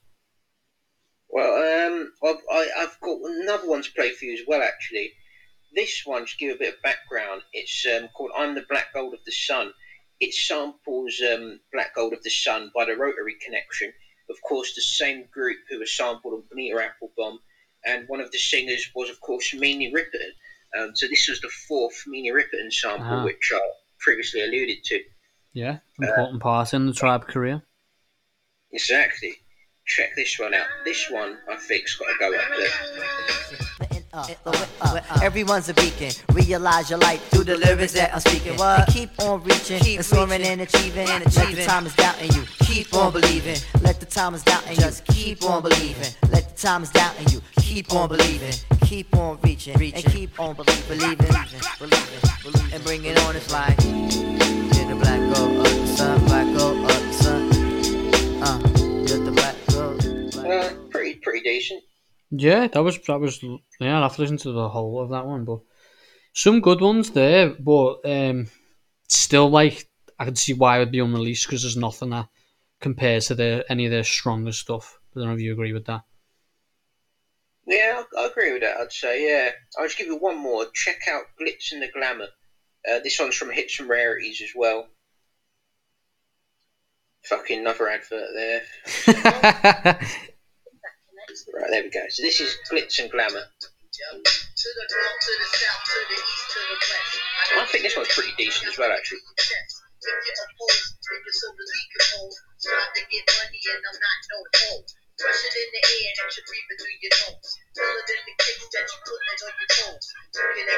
Air that nigga don't know about the factor, the accurate rapper. The next chapter, page 95. Niggas so hard, it's a wonder they alive. I like this. This is a hard verse from Q-Tip. Definitely. Look at the good thing about the songs on Hits and Rarities is that Hits and Rarities is on Spotify. So um, so it's basically like a tribe album in a way. So you can. Uh, You wouldn't have thought so with that advert at the start. If you telling me you don't have premium.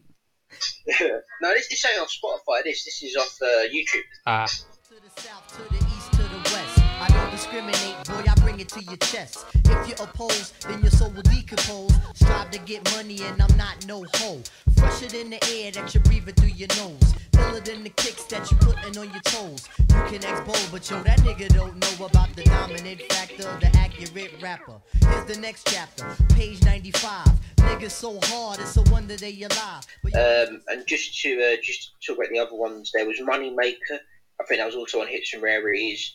Um, they had another album uh, called Native Tongues Unleashed and uh, Unreleased and Unleashed, um, and they had promo part two of the Jungle Brothers.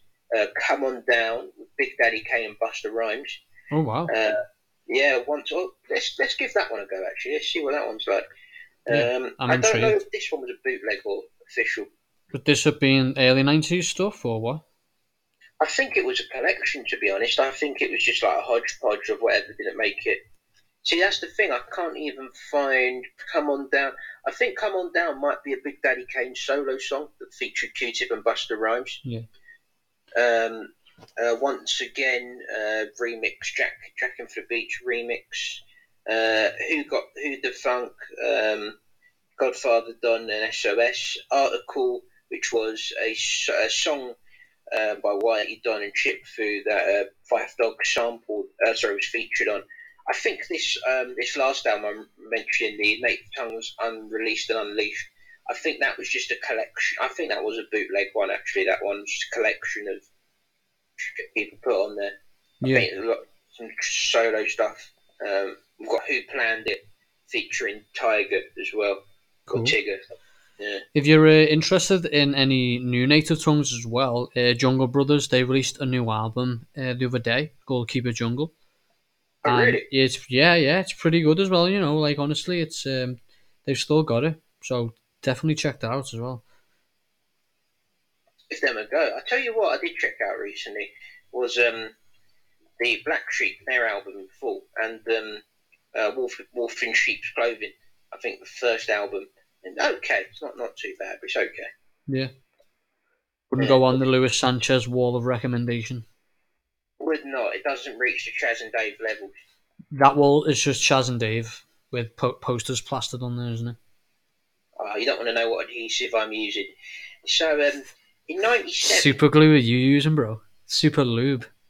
well, I, I, I was talking about sperm, but um, in, in '97, um, the um, the uh, there's a talk the talk show host Wendy Williams, uh, Wendy Williams, uh, then a DJ at Hot 97, got into a feud with Angie Martinez, um, who was also a host at Hot 97. Um, Angie Martinez, former rapper herself, uh, probably a rap rapper at the time actually, um, she was dating Q-Tip, and she's pretty decent by the way, Angie Martinez. Stop objectifying women. Oh, do you mean she was decent as in a talent, a, a musical talent? Yeah, I mean it's a presenter, you know, yeah, presenter, a very good presenter. But she was also a very attractive lady. Well done, Q-Tip, get in there, son.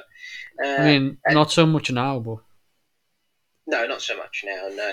And as Wendy Williams apparently wrote on her site, um, one of my co-workers is dating Q-Tip from a tribe called Quest.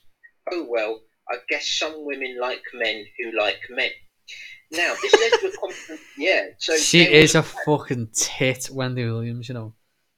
She is. She she. I think like Tribe went on their show actually just after Midnight Marauders came out, and um, yeah, they, they they seem like a bit of hostility there. They were talking about like some of the stuff like Wendy Williams has said about them. Like I have to play a clip from it.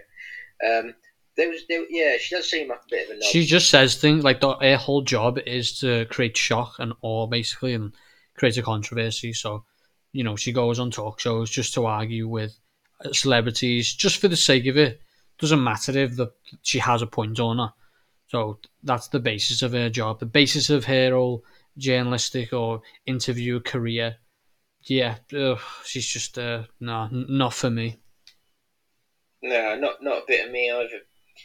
Um, You would, though. it- what's that? Sorry. You would though. I would, yeah, that's a different thing, but I would, yeah. So, um, but yeah, there, so apparently there was, I think, you know, talking earlier, I mentioned earlier, probably on the first show about Tribe, there were rumours about Q-Tip being a homosexual. I think this is what, like, it speaks to Yeah. when they were bringing these up. I don't know if these rumours are ever true, probably not, but You hope they are though. hopefully there is hope, if I was. Um, this led to a confrontation at the Hot 97 offices. Do you think he ever had a gay experience? Who knows? Is that I a mean, if he different wa- question? If he if he wants one, uh, and I was, well, I'm not. If I was, but um, yeah, but this this led to apparently this led to a confrontation at the Hot 97 offices where Wendy Williams was trying to defend herself while holding a mop. Um, what? Yeah, apparently got, He's got Moppy. There's Perry Saturn coming from behind the curtain.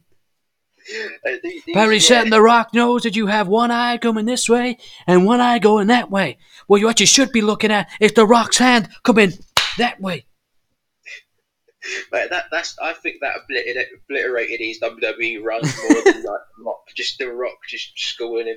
I reckon Yeah. he ruined the Big Show's career, like well, not ruined it, but harmed it like drastically. Oh, just, yeah.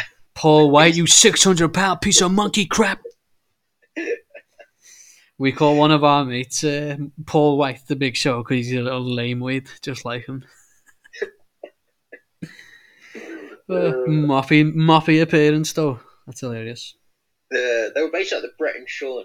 These are Wendy Williams and uh, Andrew Martinez. and uh, the two were suspended from Hot 97, and um, some of uh, Wendy Williams fans actually threatened Martinez.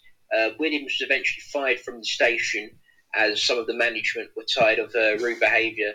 And uh, Martinez wrote in her book that she has no ill feelings towards Williams, as um, she was essentially a good talk show host. So Wendy Williams, uh, so Angie Martinez, sorry, taking a higher road. So that was quite nice. Mm, yeah, I hope there wasn't any poisonous stuff on, on the map, though. Could have ended badly. Could be, could be. Needless to say, uh, Tupac also had a beef with Wendy Williams. Of course, that's a really, uh, really famous one as well. Is it a famous one, actually? I mean, isn't every Tupac be famous?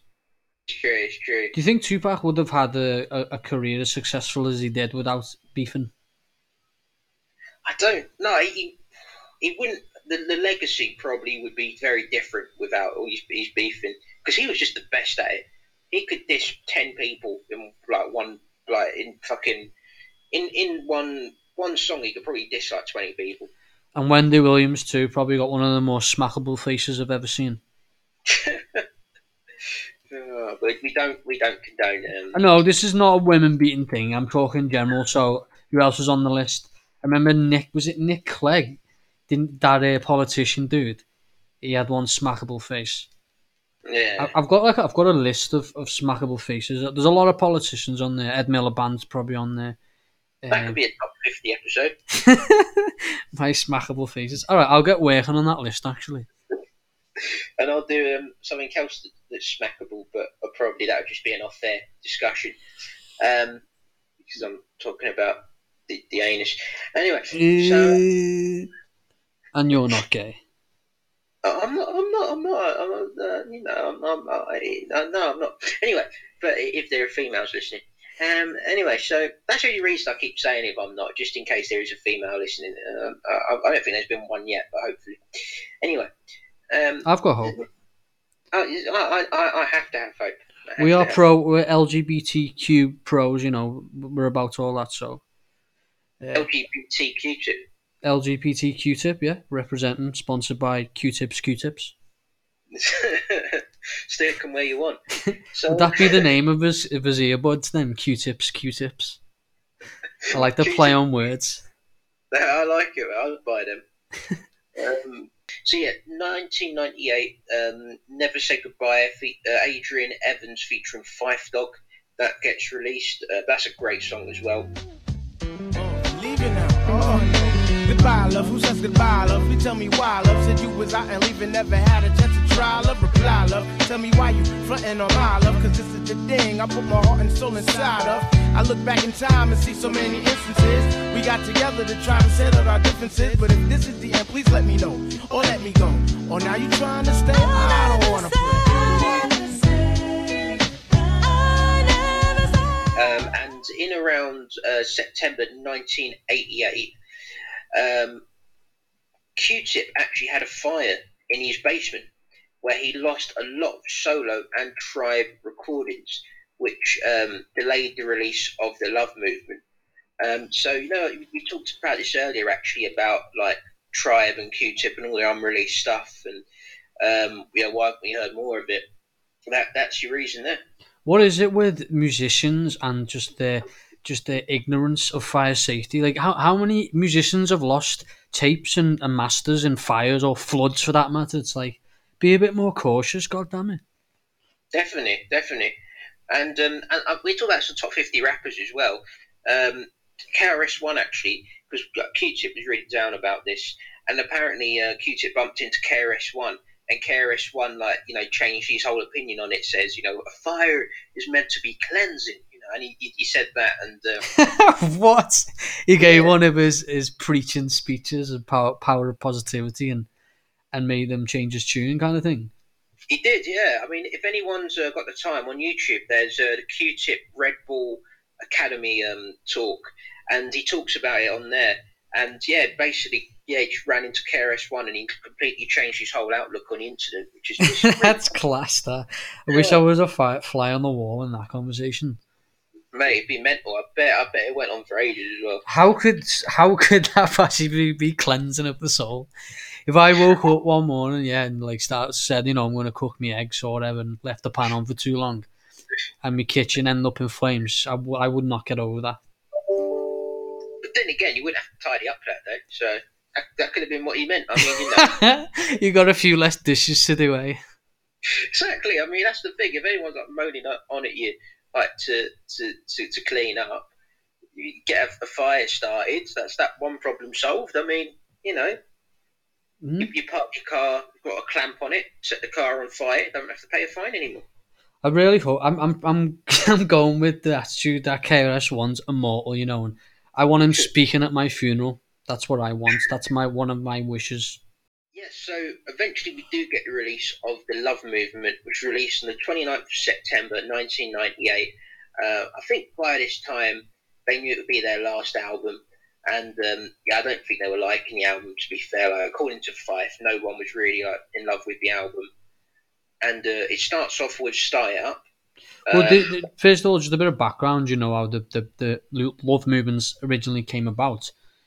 How So was it was a Q-Tip produced a beat intended for Biggie on Life After Death. yeah, I'll get to that in a bit, but yeah, go on. But yeah, yeah. So it's just about that. He enjoyed the beat, um, but yeah, it already been completed and the, the, the beat was not used. But yeah, so imagine that. I don't think did he um did he ever produce for for Biggie other than that. I don't think so, because Biggie would have. When did he die? Did he die in 97, 98? Been- I Ninety think he would- Yeah, so he already, already been dead by the time this came out. So um, I don't know. If, I don't, don't know if done anything posthumously. Who was some other bit? Did any other big big artists like Tup? Did he ever produce for like a Nas or well, obviously a Nas, but like a obviously Tupac? I know they were beefing, but like yeah, it's it's just interesting whether he um like I imagine if a lot of these would have lived on. Like I, I bet he would have done a lot of production for Tupac and Biggie. You know, do the squash the beefs, and I reckon eventually they would have got around to doing a lot of production them. It's a bit sad. Definitely. Well, that's the thing is, I think they already had squashed the beef. They just hadn't really announced it to the world. I mean, that, that with with, um, with Tupac, because um, that's one of the good, great things about Tribe is that I don't think they had any outstanding beefs. I mean, with like Wreckx-N-Effect, I think it was all calmed down. With Tupac, it was all calmed down. The internal beef was all calmed down. The Alcoholics we mentioned before, that didn't really last very long. Like they're Yeah. one of these groups where I don't think many people do have a bad thing to say about them, which is- really nice. Yeah, defo. I was just thinking as well, and you know, with a lot of artists, they you, you can always point, you can always recognize who their producer is or who like the the, the main guy who the production for them was, you know.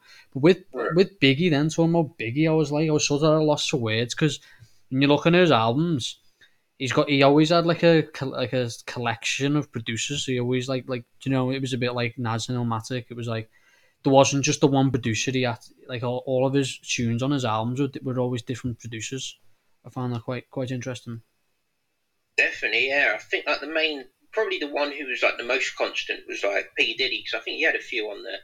But apart from that, Yeah, and Um, e- Easy Mo Bee apparently did a lot of production for him. Oh right, yeah. He did a lot of work with Miles Davis and Big Daddy Kane.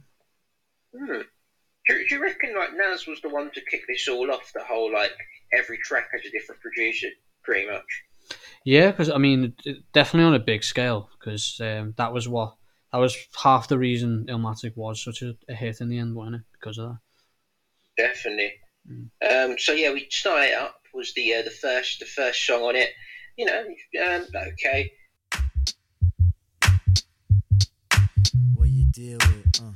What you deal with? What you deal with? Turn me up some more. Incognito, speaking to your feelings. Maverick, making music, men and women, boys and girls, and welcome to the movement. The fifth with improvement. Aristotle, Plato, Freud, yeah right, right, never void. samples uh, Sweet Georgia Brown by Singers Unlimited Patrick Williams. Um, he, he, he used it really interesting actually. This sample, if you listen to the original, he kind of plays the sample a bit like an instrument, um, which is really good at cool actually. Um, but in terms of the actual song itself, it, it was it was perfectly adequate. Uh, but it didn't really think to me. What do you No, reckon? it's, it's not one of my favourites on this album. Um, Just with regards to Love Moons, obviously give me my final thoughts at the end, but um, I, I do really like this album. and I gave this album a listen. So obviously I started with Low End Theory and Midnight Marauders, but this was actually the third Tribe album I listened to. I didn't go in order or anything. I remember going back and listening to this one quite a bit.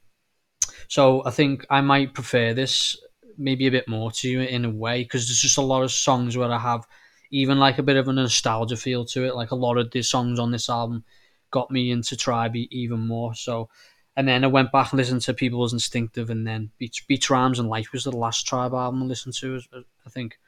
So there's definitely there's a lot of standouts on this album for me, which we'll get to. I mean, the first time I, I heard this album was when I was working. I was living in Preston and working in Leeds, so I associate this album with two-hour train rides, um, which is pretty much what I have to do now before the virus, anyway. Um, so it it, I, it it has the opposite of nostalgia for me.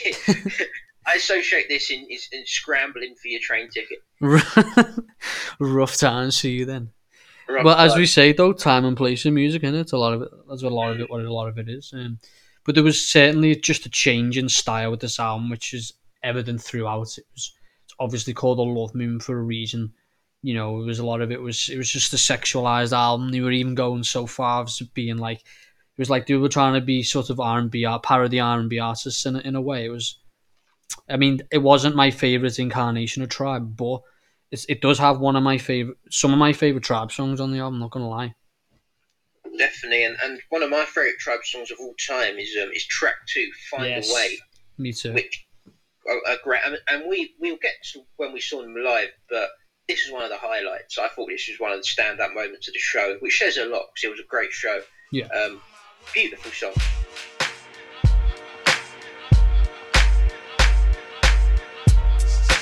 Messing me up my whole head, teasing me just like Tita did Martin. Now look at what you starting. Schoolboy crushing it ain't on the hush, the whole world see it, but you can't. Uh. My peoples they complain, sit and rave and rant. Come on. Your name is out my mouth like an ancient chant. Got me like a dog as I pause and pant. Yeah, beautiful song. Being it, it's the, by far the standout song on this album, and you know, I'm not always of the opinion that singles are generally the best songs because you, you root through an album enough and you find you can find better songs than the singles they released. But this is a case, I think, where the, the single was just far and away the, the best tune on the album. Um, just absolutely, what a catchy chorus as well. I think one of the catchiest, catchiest chorus choruses they've ever done. Um, yeah, banger. Just, just an actual like. I don't know if you can say Tribe. I've got a lot of bangers, like songs if you define them as bangers. But I think this is a Tribe banger. I'd say Tribe got a few bangers, and I, definitely include this one. Yeah. Yeah, it just depends, at, like you know, the, the type of description you give them banger. They, they've got, but this is, I think, this fits the mold of like something you could play in, you know, clubs. In you know that you know that's when I say banger, I mean something that can be played in a club. You know, it's it's not hundred percent on their conscious stuff or anything. So it's a it's a it's a club tune in a way, and it's the the best sort of one they ever did in in that regard. Definitely, yeah, and it's um, I have a really strange memory of this song actually because like the first time I ever heard this, the first thing I was in, I was in the library on a late sesh, and the first thing I ever did I think was I messaged you and PMD with a link to this song. this is a random random memory. Maybe that's how I got onto it. Maybe me yeah. and PMD accepted that the the link straight away and started uh, bumping it in the in the in the crib. in the crib. Shout shout out to PMD Shout out to Lotru Musi PMD. He will be a future member of That's Why They Were Quality. He's a quality geezer, I'm sure. Definitely, geezer. Definitely. So, in regards to the chorus, the singing on that chorus is, is actually good. Like, I really, yeah, just it's really just such a catchy song. One of the catchiest songs you've ever made. heart for the evening. Kiss my cheek move and you confuse things. Should I just sit out or come harder? Help me find my way. Now sing it, sing it. Now you cut my heart for the evening. Kiss my cheek move and you confuse things. Should I just sit out or come harder? Told me find my way. Now talk it out, talk it. Now you cut my heart on the evening. Kiss my cheek, move, and you confused things. Should I just sit out or come on stuff? Tell me find my way. I like that, that and I like the uh, the way the, the whoever the woman was on that, the, how it complemented the, the voices, sort of um, just added to the whole smoothness of, of the track. I feel the way the two uh, the voices combined like that, and I think the whole uh, subject matter of the song uh, you can definitely relate. I can relate. It's all about well girls teasing you essentially. It is. It's about about the old uh, the old cock teasers. Cock teasers, man. We can we feel it. We relate. Any uh, anyone with a cock can probably relate. They've been there. Definitely. Um, talking about the actual um, the geezer singing on it and the uh, the song itself. This was um, sampled from Towa Tei Tech Nova brackets Fork Nova featuring uh, Bebel Gilberto, who's like a really like legendary uh, Brazilian bossa nova singer.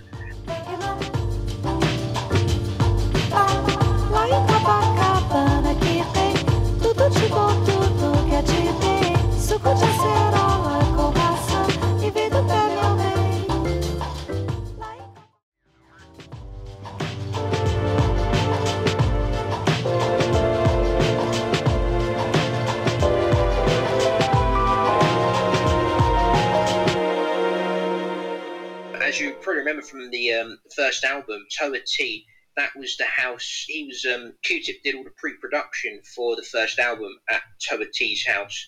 Of course, Towa Tei from the group Deee-Lite. So um, I think it was quite nice there in a way. Maybe it was like a bit of a payback where, like you know, he, he gets a bit of the royalties from the Love Movement because he's like sampled his song, like the main sample. So I think it- it's quite a nice way to sort of pay him back. Yeah, I think he was just giving back to, to them in a way. In a way, and also just a great sample in itself. I mean, just um, a great. Check out the original as well, by the way. The original is very good. Um, Definitely. Yeah, Do you think uh, Tribe they uh, foreshadowed Tinder teasing with, with this song? could be, could be. I reckon they. Uh, I reckon Q-Tip was was aiming songs out. I reckon. Like, Hmm. He's a bit like The Simpsons. He can just predict the future in a, in a, in a way. about it. I don't imagine anyone's like teased like Q-Tip's tip. I imagine he was readily accepted. No. So do you think this was more metaphorical? Do you think this was fictional for Q-Tip? I don't think he was ever actually teased to this Possibly. degree. Possibly not, but but in the song he does reference. I mean, he quotes a line from "Got 'til It's Gone," uh, the song he done with Janet Jackson and Joni Mitchell. Um, when he goes, "So why you want to go and do that, love, huh?"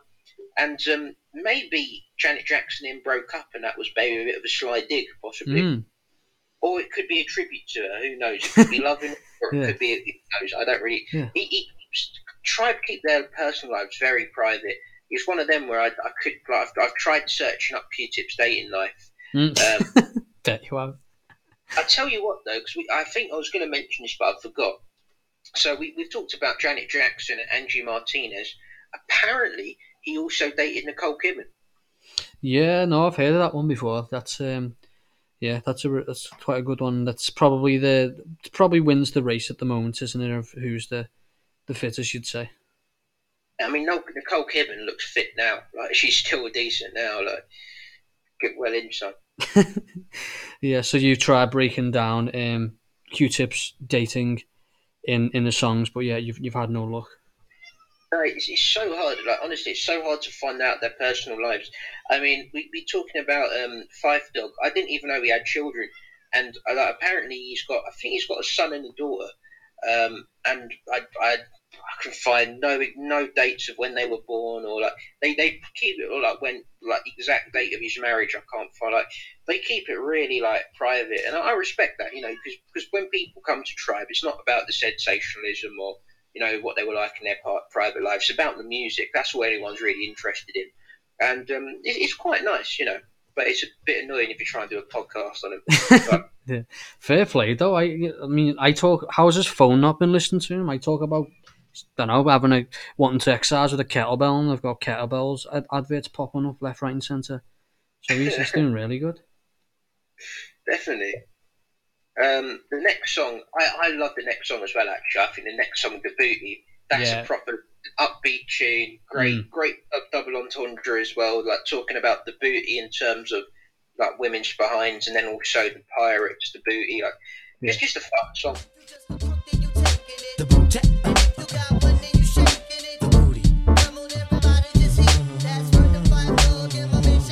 I keep my promise to all of y'all to keep my hitting. Half of y'all claim dog, but me I like hitting. Flipping on brothers just like Lou betting. Get off that and see what I'm. Yeah, yeah, it's probably one of my favourites on the album too. It's got, I think, a similar style to the Find a Way as well, isn't it? Like you said, just fun, catchy song, something upbeat, uh, something that you can just put on in any mood or like any. You can put it on in the car or you can put it on in a club or you know party or, or whatever. So there's um, on Love, Love Moon. There's quite a lot of party songs as well. Do, do you think that's what they were going for, trying to branch out into maybe club songs or? Could be possibly. I mean, I reckon this album they were. Um, that's a good question actually for you. Is actually, do you reckon they were trying to compromise and a bit play to the audience and try and go a bit commercial with this? Because yeah, there was a, a, a few more like mainstream sound Yeah. sounding songs on this. Yeah, no, I'm of the opinion that that was the case. It's this album sounds so much different to the last one, doesn't it? Like it's weird that it was only two years difference, but it's just such a difference in in the style and the sound. I find. I mean, is it still all produced by by the Ummah? I believe so. Yeah, all, Hmm. in the produced. Yeah, Mm. Yeah, it's interesting. It just must be a case of they would finally got their commercial success with the last the album before, and now they wanted a bit more cheddar. Make that paper. Mm. Uh, next song, Stepping It Up, featuring Method Man and Busta Rhymes. Um, I can't really remember much about this song, to be, to be honest. Samples Leo Rosebud by Cannonball. It was Redman. How dare you? Was it Redman? Yeah. I've put in my notes Method Man. Oh shit! I'll have to. Uh, I'll say it again. Next, next, stepping it up by uh, Redman and Busta Rhymes. Um, samples Leo Rosebud, Cannonball Adderley. Um, I don't know. I'm, I'm, what would you make of this song? Yeah, you almost dissed this tune then because you you thought it was a Method Man on the feature. no, no, good song. Um, it, it it was good to see Redman finally getting a bit of uh, you know more exposure than, than what he, he was probably used to. He wouldn't really get come into the real big exposure till uh, Blackout with Method Man a year later. But yeah, Method Man, Redman's one of my favourites. Definitely, as you'll see in the next uh, rappers podcast, he, he's quite high up on my list and then Busta's Busta. So it was really good, uh, really good collab to have. So uh, yeah, it definitely piqued, piqued me interest. I feel like the um, the the start of the album for me is, is where it's at. Um, especially when it comes to this song and then the next song, and then maybe midway through is a little, you know, it it goes off a little bit, but then towards the end there's a few good songs as well. But this is one of the strongest songs in the album for me, just purely because it's it's like a dream collab in a way for me. It's just um, three artists that I, that I really love that, and I think it worked together. Plastered the little bastard and mastered the real way you slap the bitches nigga backwards. Uh oh, hey yo, whenever bust the rhyme say so. When we move, yes, sometimes we lay low. Hey yo, big up my little nigga Pedro. Lay you after the L like turkey, cheese, and tomato. Fuck is that, especially for niggas that will pay no attention to instructions like they still gonna disobey, y'all. When the twin powers activate real quick so that I can grow about five feet more with an extra dick. Definitely. I mean, if you're talking about like Redman, about him being high up on your list, I think the question's got to be how high. Hey This podcast is done. I'm go. I'm, I'm going. Beer for the working man. Swig of coffee for the working man. Um, Bit of yeah. tequila, what? whiskey, What? vodka, What? more beer, What? more red man. he says as he literally has a swig for the non-working man in myself. myself. well, yeah, we're working now. Putting in We are grind putting in the now. ground. So yeah, that uh, okay song in my opinion. It's all right. Like it like that. I, I, I think that was pretty decent. That one. You know, what would you make of that one? Yeah, it was it was decent. Um, I believe was that the other single that was with this album. I think so. idea actually. That's an interesting one. So when I think about this, all I think about is find a way. Yeah, so, this this was the second single that accompanied accompanied it, but just another case of like I don't know, like it's and this is what I really like about Tribe in like a weird way, but sometimes their singles were never the one of the weakest songs on their albums, and I think this was another case. Like the, but but I like that. Yeah, I just I, I don't like it when albums are just so single heavy and they're just you know trying to concentrate and trying to get that commercial single to, to get them to get the money to get them the money and, and that. But um, but th- this was uh, it was okay. Um, but it fits fits the fun, smooth vocal style. You know, smart lyrics, well, good beats, but um, just uh, yeah, th- there's just a vibe to this album that's evident throughout, and it's um, I think with this song, it's similar to to Find the Way that the vibe that we're going for. It's not as good though. The joint cooling out, and I saw this girl. Asked her, is she like it like that? Nod her head, yes. Therefore, I didn't stress. Let my beat keep knocking, cause we rockin' like that. Bust your ass slow, as if you didn't know. Put my mic inside your brains on this home this. It's the rhyme, it's the beat, the vibe all together that makes the competitors sound like. Apparently, it was the only single from Tribe not to reach any Billboard charts. So, um, so yeah, it sort of reflected in its reception, really, commercially. Should have released the booty as the single then, shouldn't he? Should have had on my pen the B side to it. I reckon that was. We'll get onto that in a sec. Common Ground. Uh, I quite like this one. I think this one was okay.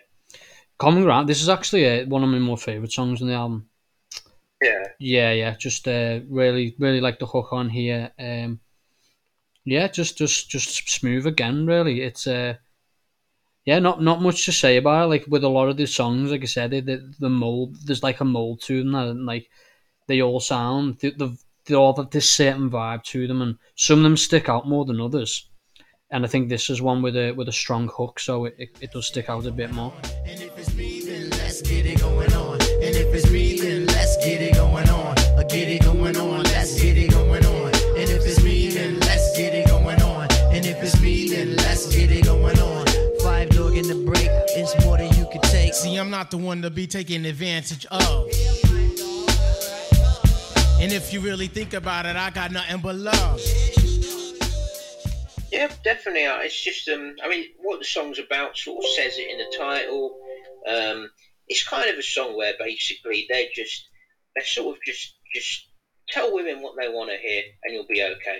And that's basically what the song's about in a way. Uh, it's been four Do you years. agree with that?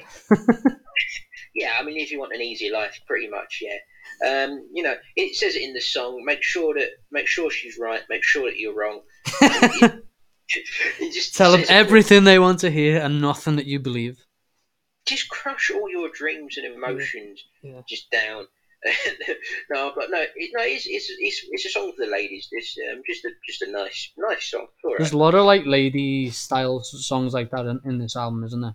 I know it's the, the whole va- point of the album in a way, but that's the only downside. I think of this album detriment. There was just like it wasn't as versatile as, as their other albums, and you know there, there wasn't a, a bit for everyone. It was just um, it was sort of not. I don't want to say it was samey because there is some conscious stuff in here, but um, yeah, there, there wasn't just that that thing that like you know it had everything. And also, I was just thinking then, you know, the artwork on this album. The Yeah. artwork was so much shitter than all the other ones. Like, I don't know what happened. Did they just fire the graphic designer? he must have. They must have had some great artwork, but it burned in the fire, possibly. Ah, the old fire, eh? Good old KRS One. He he couldn't save that though, could he? Couldn't do it. Couldn't it- couldn't wish upon them a fucking a, a good album artwork, could he? It's interesting you, you bring up the artwork because I was actually thinking about this. We talk about their Beatles um, influence. Do you reckon, like, because this the Dub Movement uh, album was basically like a white The White album.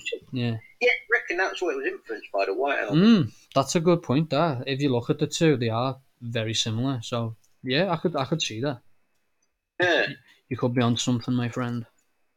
yeah, that's that's you know you, you get the comedy with this podcast, but you get the you get the analysis as You well. get the analysis exactly, the, the straight up facts. straight up facts and the slander as well. Um, so then you get um, four months.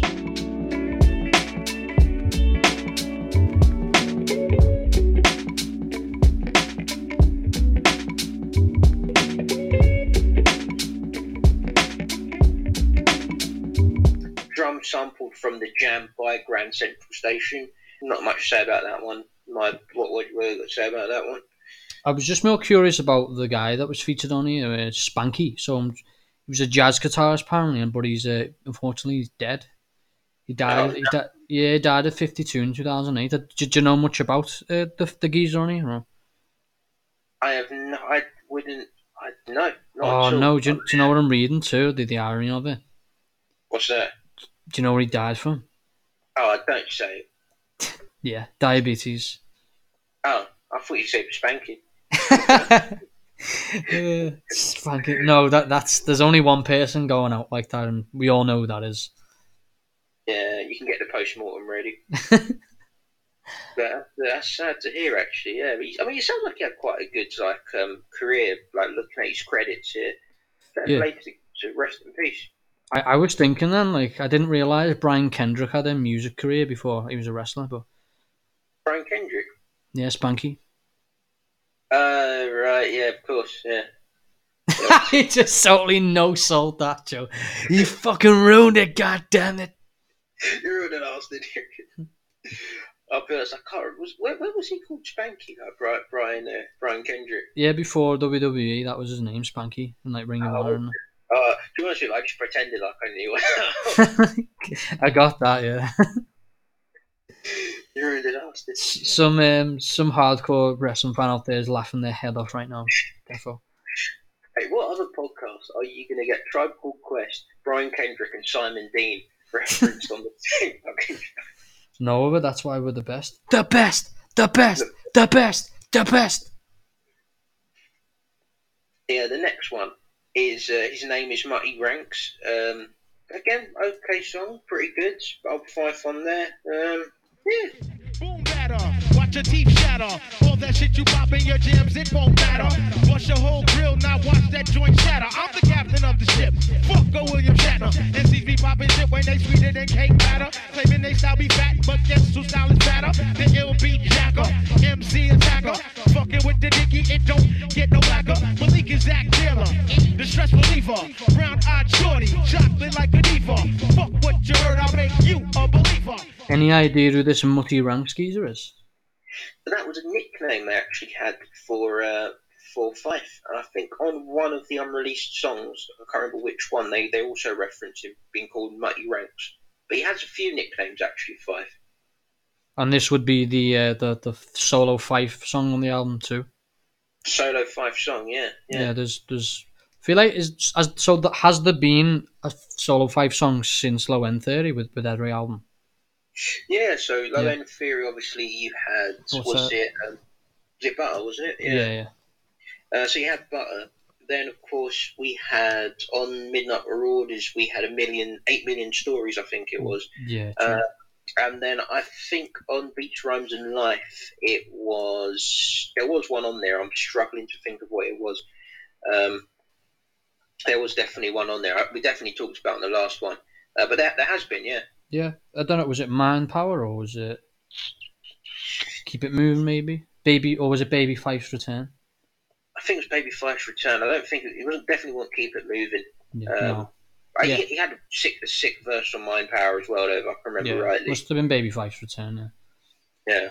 The next song is "Give Me," and uh, it samples an inter- interpolation um, of uh, "Give Me" by Eye Level and uh, "Motown Philly" by Boyz II Men, which of course is the song covered in "Always Sunny Yeah. in Philadelphia." Motown Philly's back again. Da da da da da. As soon as I heard that song, I think I, I probably was onto this even before I, I, started watching Always Sunny. But after I watched Always Sunny and I Yeah. heard this, I was like, "Oh shit!" Same. You know it was also on? I told you I'm watch rewatching Community with Laura at the moment. Oh yeah. And uh, yeah, that's hilarious, and it's it's on that as well. And like, it's weird that show. You know, there's so many parallels with uh, it's it's always sunny in Community. They've Mm. like they've got a like sort of similar themed episodes. There's like an episode where they're like in an a- animation. I know Sunny have done one like that, like a Chris the Christmas episode and that. Like, yeah, it was just Yeah. yeah, exactly. So Mm. there's just some interesting parallels with, with the two shows, but you should definitely check it out. Back again. Doing a little East Coast swing. Boyz II Men going on. Not too hard, not too soft. Back in school, we used to dream about this every day. Could it really happen? Or do dreams just fade away? No, no, no, no, stop, stop, stop, stop, stop. God, guys, damn it. I will do. And uh, and again, community, if you are always sunny, if you want to send us any money for that Mm. plug, feel free. Or Yeah. Netflix in general, just Netflix, just give us money. Just give us it. Mm. We're not even going to say please. We Not don't. We don't have please. to. No, we, we, we we'll be angry if you don't. Um, the next one. So yeah, anything to say about "Give Me"? Okay, song. Yeah, yeah, decent. Um, it was a, so the featured on it was a N- Nore- Noreaga, wasn't it? Noreaga. Noreaga. Yeah, and, this this song sort of it talks about like them sort of growing up and like dreams of making it big and what have you. Good like nostalgic song, I suppose. Yeah, he was. Uh, he was quite big back. Good feature rapper back in the day. I know he was, he was featured on quite a few songs. When I know he's been on songs like Busta and Big. I think he was on a tune with Big Pun as well. So yeah, he's uh, he's certainly done the rounds as well. Um, he's done, and I know he went on to reggaeton music after that. But uh, yeah, he had his uh, his uh, solo albums N O R E um, in '98. so he was from that sort of uh, era, you know, with like the Styles P and Cam'ron and those type of geezers and Kid Capri and all that. So is it? I guess it's the it's the bling era, isn't it? So he's one of like the the bling era rappers from back then. So yeah, decent feature on here. Everyone in the world. No revive dog and abstract, abstract, abstract. Yo, in Iraq, all my niggas love abstract. Yo, from far rock to flush on, concussion. Every time a nigga rhyme, it's like we get our bus on. I used to ride a dollar van and really get my bus on. Yo, from Stuffed to El Segundo. All my niggas getting high, yo, and still living on the run, though. Get a lot of dough, so now we have a lot of fun, though. Um, apparently, the song "The Change" found new fame after then underground rapper Fifty Cent was filmed freestyling over its instrumental. What this song? No, not this one. Just uh, a song from that album. It was a uh, fifty freestyle over it. So yeah, he, he, he was fairly big back in the day. So I, I was one. Of, I was just thinking and looking at his name. I was like, "Where? What the fuck ever happened to him?" But I think you think he does a podcast now. Actually, I think he does the Drinks Champs podcast. If I'm not mistaken, Tribe Called Quest went on there. I definitely recommend people checking it out. I think it's a proper sick episode. Yeah, and if you want to do a crossover episode, then by all means. Definitely, and if they they want to sponsor us as well, then fair play. Or just send us some booze. You know, Mm. Drinks Champs. You know, you must have some knocking about. You, you. I've seen your your isolation collection. You'll be good for the next year. To be honest with you, Drinks Champs is one of the main influences on this podcast, on my end at least. Not for any of the content, just for the for the drinking, really. Ah, yeah, fair play. Um, so the next song is probably maybe my second favourite off the album. Mm. Sometimes it's even my favourite, uh, Pad and My Pen, or Pad and Pen rather. Yeah. Uh, great, great song. That. The uniqueness, the seekiness, and when we do it, we be freaking it. Don't even front, you know you feeling this. My shade is bordering around licorice. Enjoying this tune, glad you playing it. Hey yo, Phife, what's the hook? Here we saying it, saying it, saying it. My pad and my pen. The beat in the blend. The party won't end. Just keep getting in, build it with friends. Yo, my pad and my pen. really good song. I think you your love of this is what sort of got me on it. I know you mentioned it to me like quite a while back, um, as being one of your sort of overlooked favorite tribe songs. So then I went back and sort of listened to it a bit more in depth, and then yeah, I realised it's a the class song. Uh, I love Phife on this tune, and just the well, I love Q-Tip too, but the whole back and forth on on this on this is one of their best um, interplay they've ever done. I think. Don't know about you. Definitely, yeah. And they, they did a performance actually of this. It must have been just after the album came out, where they're on stage and they do a medley, and they do this. They do Panama Pen, and on stage, Phife and Q-Tips, like the way they the way they perform this song live as well was incredible. Um, yeah, definitely check that. I think it's probably still on YouTube. Check that one out, guys, if you haven't haven't seen it. Um, yeah, definitely, their interplay on this is incredible. Mm. Defo, I mean, what do you think was so? what was the was like an inspiration on, on the song? What do you think was the uh, the whole idea, the, the subject of the song? It's it's just like it says it in the title, pad and my pen. Just Mm. it's, it's a great songs about writing rhymes, basically. And That's I it, think yeah. that, yeah, That's what I got from it. Was just that, and essentially, like it's just them trying to come up with the best bars and go back and forth with the best bars. There was like a sort of competitive nature to it as well. I think. So it's um you know showing how skilled they are at MC and they're going back and forth, um going back through the rhyme books, through their pads and the pen, seeing what they can come up with, what the best of their ability, and yeah, defo showed on here. Like surprised this wasn't a single on the album to be honest. No, yeah, as you said, it's B side to um, I can't remember what song it was. It was the B side to the uh, Like it like that. Like It Like That. That's the one. Yeah. Um, I think Tribe sometimes like they were at their best when they were just talking about how good they were at rhyming. Like Yeah. going on with, with Pad on My Pen, award tours basically. Yeah. That's they're talking about uh, phony rappers. Yeah. Um, but they've got one of those songs on each um, each Mm. album as well. Yeah, th- there's definitely th- there. Although the sounds and the the, the styles aren't completely the same throughout the tribe's history on their albums, they did have like sort of thematic flow that was quite similar on each album. They had, you know, like you said, one song like this. We're talking about rhyming. They had the, the Phife solo songs. Then you'd have like the love and sexy songs, and then you know like an introspective one, and you know what I mean? Like there was just always sort of like a core. There was like a core of a tribe album that always it always just worked. So they kept to that core. It probably except for the last one, which we'll get into, which just completely blown everything out of the water. Just how different it was. But just throughout the nineties, I think there was like a similar core to their albums. You know, similar in length, similar um, amount of tracks there was in the album too. Definitely, I think that's something they could have even taken from the Beatles. Because you think about the Beatles, where they did their albums, there'd always be like a Ringo song, a George song. There'd always be like a, romantic song on each album. There'd always be an up tempo song on each album. Mm. Then as they, they got on, they sort of like played around with the formula to the point where it, they was they sort of deviated it towards the end.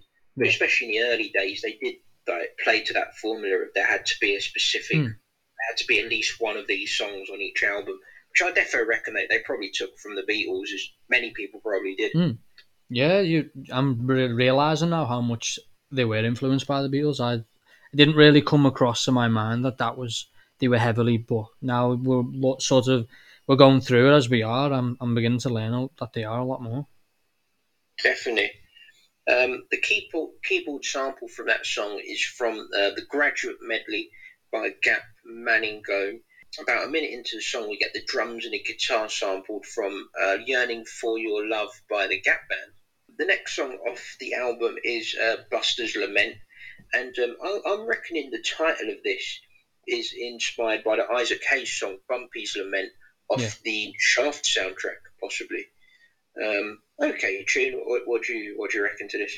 Yeah, I like this song. I like the uh, so pad and pen and this. I remember so like the sort of middle of the album, like you mentioned before, like there was the songs were just um, they were okay, but then it sort of it comes. I think it comes back again with pad and pen, and then I like Busta's Lament. It's sort of like a nice little palate cleanser if you like just after that song, and it's you know it's it's it's quite vibrant. It's a it's not one of my favorites, but it's also not one of the weaker songs. I think so. So as a follow up to Pad and Pen, it's it's pretty good, and I think towards the end of the album as well, it's um the album's coming up again. I think there was a bit of a lull, I suppose, in the mid portion, just because there was sort of songs that were really slow in length. Like it's not really Tribe aren't really they haven't got many songs that are like a minute, sub a minute, or just sub two minutes. And there was two songs back to back like that, and they sort of I don't know, they were a bit filler. They they were a bit filler, I guess. Like Phife's solo song on this album could have been could have been better because his solo songs are so good on all the other albums. So it was, it was a bit disappointing as one on this. But yeah, um, yeah, Busta's Lament is a pretty decent tune. Man. Fuck the carjacking. Phife Diggy is rapping. Got dogs with love and plus dogs that's packing. So what's the deal, Captain? If it's time for some action, watch me roll with honey. Try to push her back. Which one of these niggas think they fucking with this? Put your money on Queens. Yo, these cats is pissed. Meaning hot green and stinking. See Shorty there winking. Hit her off so hard that her eyes stop blinking. Down with the word serene. It's the dog for press. New star on the scene. The Yeah, definitely. The main samples from Going Through Changes by Feather. Um, next song was Hot for You. This girl from my past had ridiculous ass. She attended UMass and she she passed every class. Walked down the hall with some stuck up sass. Talk to basketball players, she like how they pass. But when I used to hit it, the ball catch she quit it. She wouldn't admit it, but Shorty was addicted. Say word. I didn't really, I didn't, I wasn't really a big fan of this song to be honest with you. No, no. I mean, what what do you think it was? Just, just I don't know, it was just filler. I mean, Mm. it was just. I'll get when I get to my album in general review, you'll see what I mean. Um, but this this song was just a bit generic. Um, There yeah, was there was there was quite a lot of songs like that on this album that, like I said, you know, obviously with the theme of the album, the, the love theme and the R the R and B aspect of it and the, the, s- sexuality of it all. There was sort there was songs that were too samey and just too, too a bit too filler, like and it, it because of that, it it it seemed like it was filler. So I am yeah, I'm inclined to agree there. Definitely. The next one I think as well fits into that category, which was Against the World. Again, I think that's just a bit of filler as well. Not really big into that one. Raise your cup, let love erupt. Volcano, natural disaster. Fall in love with me, huh? Well, that's that ass. Wanna get you inside my world. Process Great afro or curl. Stretch me out and then you phase me in. Forever you and me, let me see you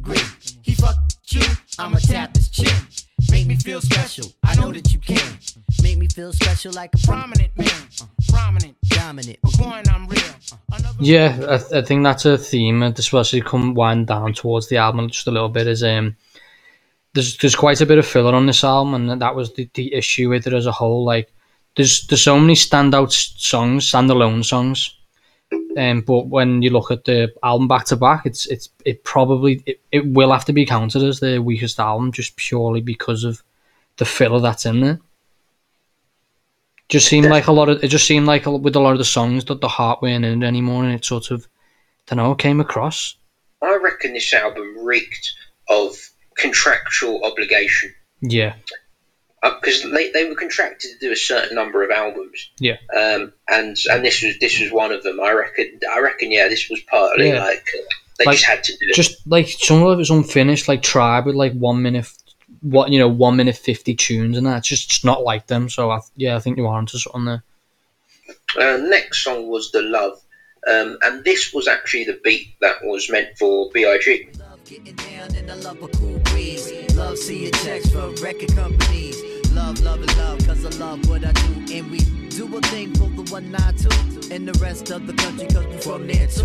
Making sure love is given when I get it from you.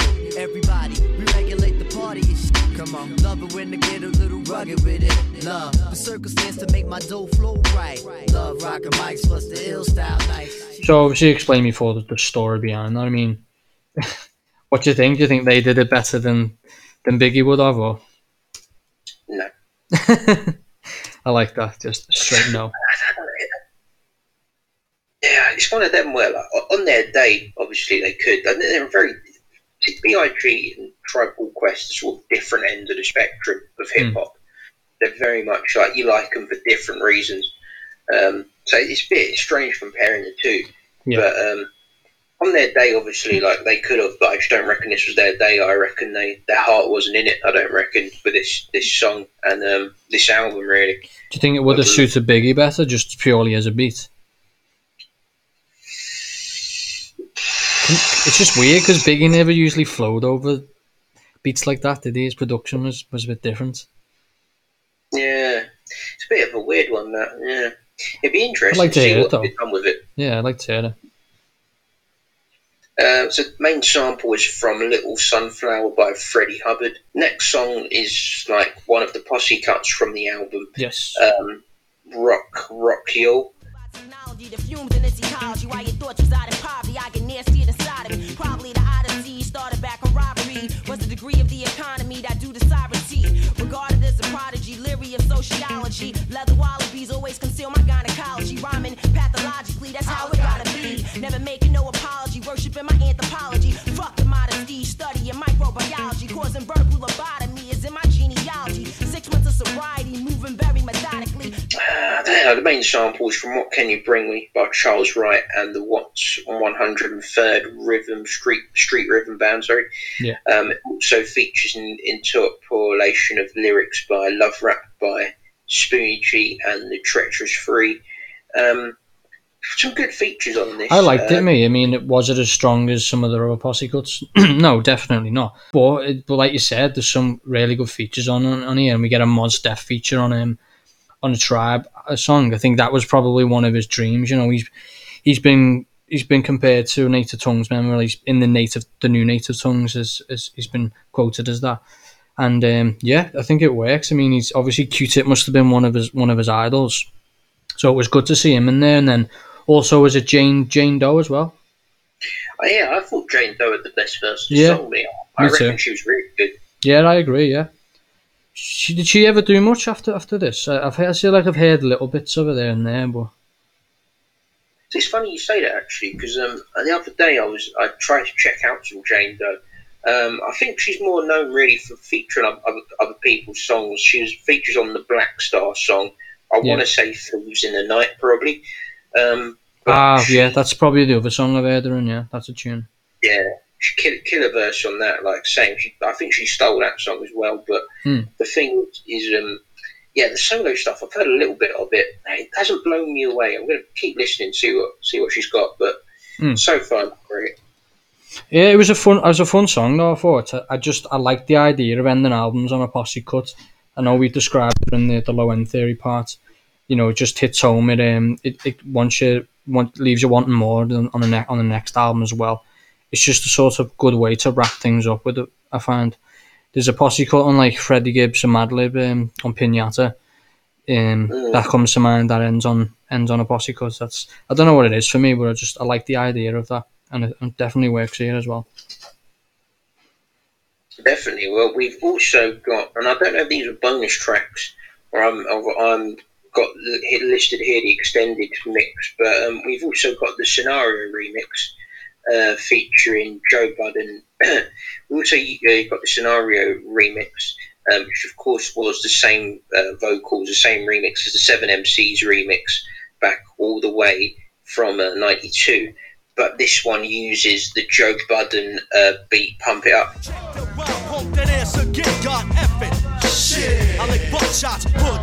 Pump that ass again, God effing. Shit. I like buckshots, hood, madman. I rip up stages, lay down your waist. Sound wild like Larry Davis. Extra, extra, pick up a clip. I tear ass out the frame and grab my dick. I'm a rap sack, a robot kid. I drop bombs, I'm rugged and deadly, so I shit on a petty. I'm baseball bat, a bastard. I'm bad news, I'm crazy and clever. Cut those of crews. Yeah, I, I, I like the remix. Really, really good.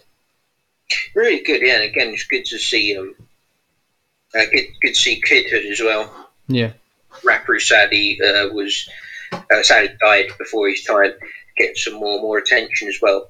Um, and yeah, the main sample is from uh, Soul Vibrations by Kool and the Gang.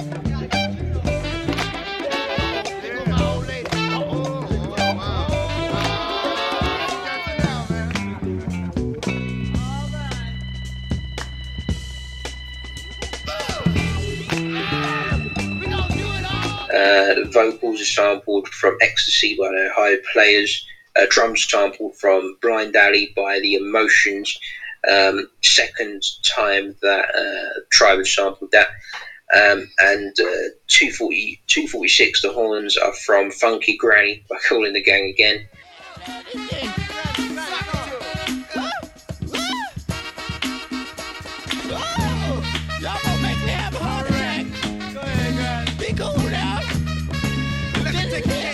And also, a very weird title for a song. I imagine they, they ran out of like song titles. They just went, what, what what's funky? Funky Granny? Yeah, that will do. Bung it on there. Yeah, it's a good point. Um, yeah, pr- pretty good. Pretty good what they did with it. Again, it's the same as the Seven MCs remix. So lyrically, it's the same thing. We, we've talked about it before, but um, I think it was yeah, good use of the beat. Good good way to switch it up. Yeah, I, I really like the Hot Sex uh, from the the limited edition. I don't know about you. Quite like Yeah. that song. Yeah, so we so we get Moneymaker. front flossing. Incognito, you heard the name quite often. You dressed in black and been issued a coffin. I thrive on this plane. You off to the lost one like K on pepper. It gets hot, nothing better. From each little dash, you get the whole smash. It's tasty too, so satisfy your whole palate. Fake IDs are revoked and invalid. Infracting bodies out on the dance floor is what I wanna see, not Uh, pretty good song. Then we get Hot Sex. Can hurt me, cause now I expect you're full of jokes. Well, yo, your name ain't Flex. I got the riches, the bitches. I'm large like a Huxtable. You think you're all that, but your girl's quite doable. Yeah, I'm telling you, G, to back up off me. I'm not a man called Hawk, but I ain't Mr. Softy. Rapping is an art coming straight from the heart, so forget the chart because the action got scars.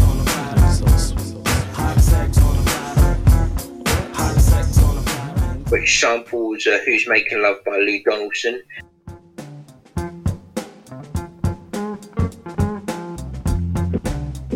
I don't know if we talked about it in the Hot Sex music video. Q-Tip was wearing a mask, and I think people have. There's a rumor going around it was after the Wreckx-N-Effect beef that he got punched in the eye. Uh, actually, I think it might be true. Actually, yeah, he got punched in the eye and he had a, a black eye, so that's why he had to wear a mask during the uh, during the music video. Mm, you, you talk about Q-Tip having a, a left hook on him, like you say, but he hasn't. He hasn't shown it so far. Well, he probably just just not good at ducking, just not good in his defense. Just needs to work on his defense, clearly. needs to work on his ground game. He Needs to learn Mm. Brazilian jiu-jitsu. Yeah, maybe uh, she needs to get trained up by uh, by someone, he? Um, Also, was uh, Heltah Skeltah got uh, sampled on this song? Um, one of their songs, "I Ain't Having That." Mm. That's um, we talked about Sean Price in the rappers one. If you remember, he Yeah. was, uh, he was part of Heltah Skeltah. I thought it was like a Beatles song there for a second. Uh, same book. I thought I'd, I'd have uh, noticed that. You wish. Uh, so next song we get "Oh My God" remix. Um, the opposite of the seven, opposite of the scenario remix. I reckon they sort of devalued the song with this. I reckon they took the energy out of it with this remix. Yeah, it was Uh, uh, strange, really. I don't, I didn't what he did. So, yeah, I didn't really like it myself. It's quite strange what he did to the beat, wasn't? Yeah, I think again it's just filler. I reckon it was just, yeah, and just I don't know why some of this unreleased material. I don't know why they didn't bung that on the album instead of like some of these tracks. Yeah, there's, there's a point to that. There's a point to be to be raised. Maybe like maybe they thought it was going to be used in future albums if it, it was ever going to happen, and never True. materialized. Could be, yeah.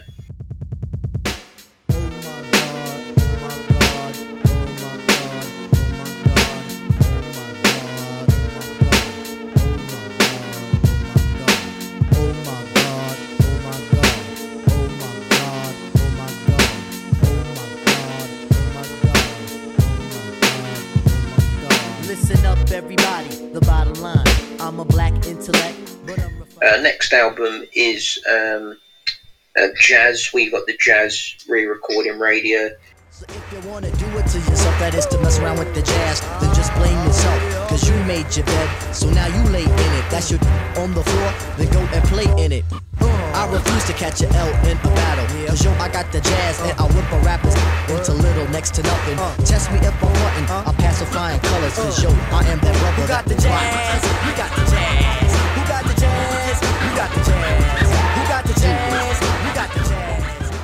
I can't really remember much about this song, to be honest with you.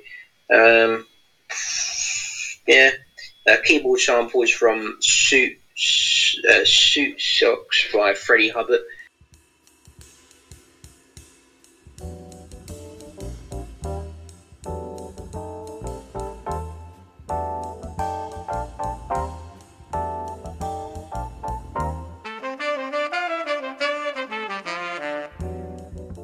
And the horns and drums are from Sing a Simple Song by Sly and the Family Stone. I hope it wasn't Uh, much different to the original song, like because you can't mess with that song. That song's perfect how it is. Yeah, I mean, I, I, I- it really doesn't really stand out to me that song at all. Actually, Jazz, Jazz the re-recording radio. I can't remember. Yeah, it does seem pretty similar from what I remember to it. Um, yeah, just more filler, I reckon. And um, we get the last song of the album, which is One Two Shit featuring uh, Busta Rhymes. If the beat's fat, I use it. Some whack shit, I lose it. Refuse it. How could you choose it? It stinks, renews it. Put down the mic, kid, cause you gets no doubt. How long did it take for you to see you can't rap? The name is Phife Dawg, and I got enough styles. It doesn't take long for me to get buck wow. So bust when I'm swinging, what I'm swinging when I swing. I rap when I rap, cause I never wanna sing. Go ask the last MC what happened when he said battle. I bust his ass in Cleveland, now we sleeping in Seattle. Rude boy official coming with the ill grammar. Um, I actually didn't this song. I thought this song was quite good. Yeah, me too. But that's just uh, have they got a bad song with Busta? I feel like any song that they have featured with Busta, there's just an insane amount of chemistry with them, isn't there? And it shows shown again here. Yeah, I think of of the songs they do have with Dust, this is probably the weakest, but it is still a Hmm. good song in itself. Though. Yeah, that whole last limited edition, what was it? One, two, three, four, like six songs. I mean, what was the point? Like, Hot Sex is pretty good. I like it, but it just seemed a bit pointless in the end. Like, it stretched out the length of the album to seventy three minutes. Just, just not what you want from a tribe album. You want it. You want. You want it structured and layered. How they usually do it, and it's. I just. I always. I, I like albums under the right amount of length, and to me, the right amount of length is usually like forty five minutes. Definitely. I mean, I think it's just literally getting that paper, more Mm. paper. You can't hate them for that, I suppose. It's like you said, I think you're contractually obligated to do a certain amount of songs, and that's just what they squeezed out. Yeah, definitely. Um, so that samples uh, that song "One Two Shit." The guitar sample was from "Dreams" by Ramsey Lewis. Uh, if anyone hasn't heard much of Ramsey Lewis, check him out.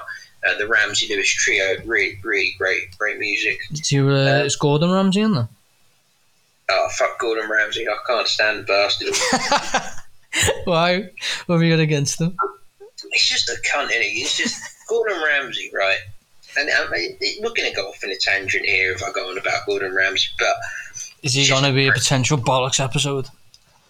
Oh mate, God, I'd love to do that. I'd love, I'd love to review an episode of like Kitchen Nightmares, and that's why they were bollocks. I, I, we, we, we'll change the title. That's why he was bollocks. Okay. Explain. I'll put it for the episode. I'll save it for the episode. it's happening then. Be here all night, mate. I don't want to. I don't want to wake up the neighbours. 40 year old virgin air scenario, is it? It's on that level, mate. It's on that level, honestly. Right, so um, yeah, it's happening then. Look forward to that. Uh, but yeah, so um, that was the album. Um, yeah, what would you, what do you reckon to that? So I've said it throughout. Um, probably their weakest album. I think a lot. Most people can agree on that, just because there is a lot of filler in between tracks, like you said, and the overall theme of the love and the, the sexuality and you know the R and B aspect of it. It was quite minimalist R and B, wasn't it? And it was like it worked in a lot of the some of the songs would stand out because of that, but it wasn't like it wasn't like juicy in a way. Like there was just something was missing. It didn't didn't really hit on all cylinders. It didn't, you know, like with tribe albums, it's usually like a bit of everything you can take away from it. And I feel like they they hammered home the, the love, that whole direction of the album too much. Like there just needed to be something something else. But in terms of standalone alone songs, like Find a Way, The Booty, two of their arguably and Pad and Pen as well. That's two of their most uh, three of their most arguably like fun songs they've ever done and um, club songs as well. Like if you were gonna play a tribe tune in a club, then you know there's, there's these two definitely. So, uh, but overall, I've, I've probably. I mean, what do you think in terms of ranking it? Do do you, I'd probably say it's their least, probably their their worst album. Yeah, I complete, I completely agree there. I mean, as an album by itself, say this was just released by any group, I would say if this wasn't released by Tribe, it was just released by a normal band, I would say, do you know what, it's a pretty decent album. But because it's Tribe, because they've got such high standards, you, you are a bit disappointed by it.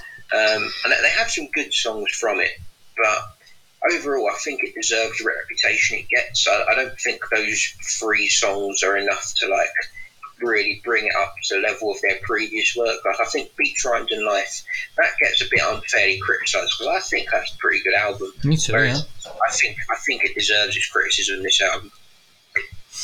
Yeah, definitely. Um, yeah, I think you've hit the nail on the head as well. It's um, it's it probably deserves the, the criticism that, that it gets, but it's not like it's a necessarily a bad album either. It's just it's not a classic tribe album, is it? And I'm still of the opinion you could. It's the same. it's similar to, to the beat. Well, it's not similar to the Beatles actually. It's like you could you could hit the love weren't really there. The the irony in in that, but you could tell like the the love and the chemistry wasn't there anymore, and something was happening behind the scenes. There was something happening personally toward them, I feel like Q-Tip definitely had solo aspirations. He wanted to branch out. He wanted to produce for different artists. He wanted to obviously do his own solo albums, which he does within a year's time. I think it is. Um, so I think there's just a lot of a lot of that going on. I just think at the end of the day, it's shown in their records that they wanted to go a different ways, and that's what happened. Um, yeah, definitely. I, I reckon if, if you are talking about Beatles parallel, I reckon the one that could be drawn is a parallel to Let It Be. Whereas Let It Be was like a decent album. It had like a few good like songs on there, but compare it to their previous work, it doesn't really stand up. And the same way in Let It Be, I don't reckon any of the Beatles' hearts were like really in it. Really, maybe apart from Paul, you could say. Um, and, and so I think in, that way there is a little bit of a Beatles parallel. Yeah. And um, I reckon it's a good album, but it's not a good. It's a good album, but it's not a good tribe album. I reckon that would be the, the perfect way to summarize it. Yeah. Uh, I, I sort I do commend them for the stylistic change in a way. Like some of it did work, like we mentioned with some of the, the, the standout tracks. But I just don't think at the end of the day you can do a whole album of that. Yeah, yeah, I agree. Yeah, so the album went to number three on Billboard, and uh, it went gold in the US. And the album uh, came out the same day as Jay Z's Volume Two, Hard Knock Life, and OutKast Aquemini. Um, and the Love Movement got nominated for a Grammy for Best Rap Album, but lost to Jay Z's Volume Two, Hard Knock Life.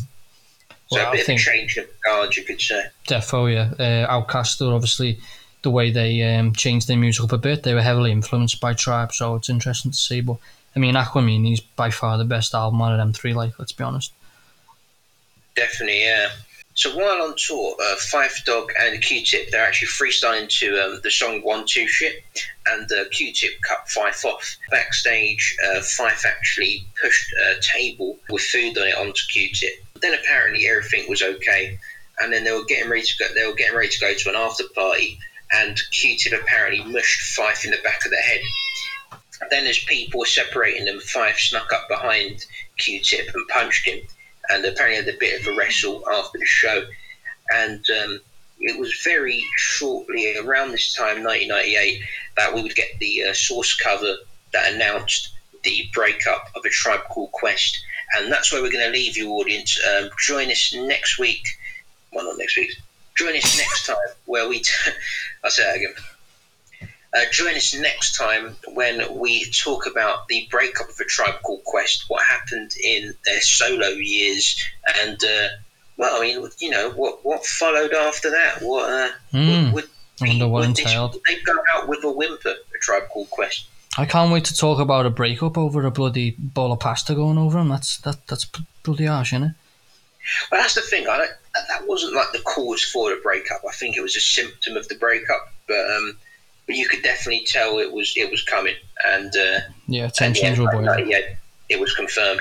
Mm, sad times. Well, yeah, and we'll, uh, as I say, yeah, we'll look forward to going in depth on that. So it'll be a lot of. I think that one, that this part might be quite quite sad as well. We'll, we'll be going into a lot of heavy stuff, and it might be quite deep. So it'll be be an interesting um, contrast to, to what we've been uh, discussing in the previous parts. Yep, my Kleenex will have multiple uses in the next episode. Um, so thank you very much for listening. Yes, thank you, geezers. Peace out. See you later. I thought it was good though.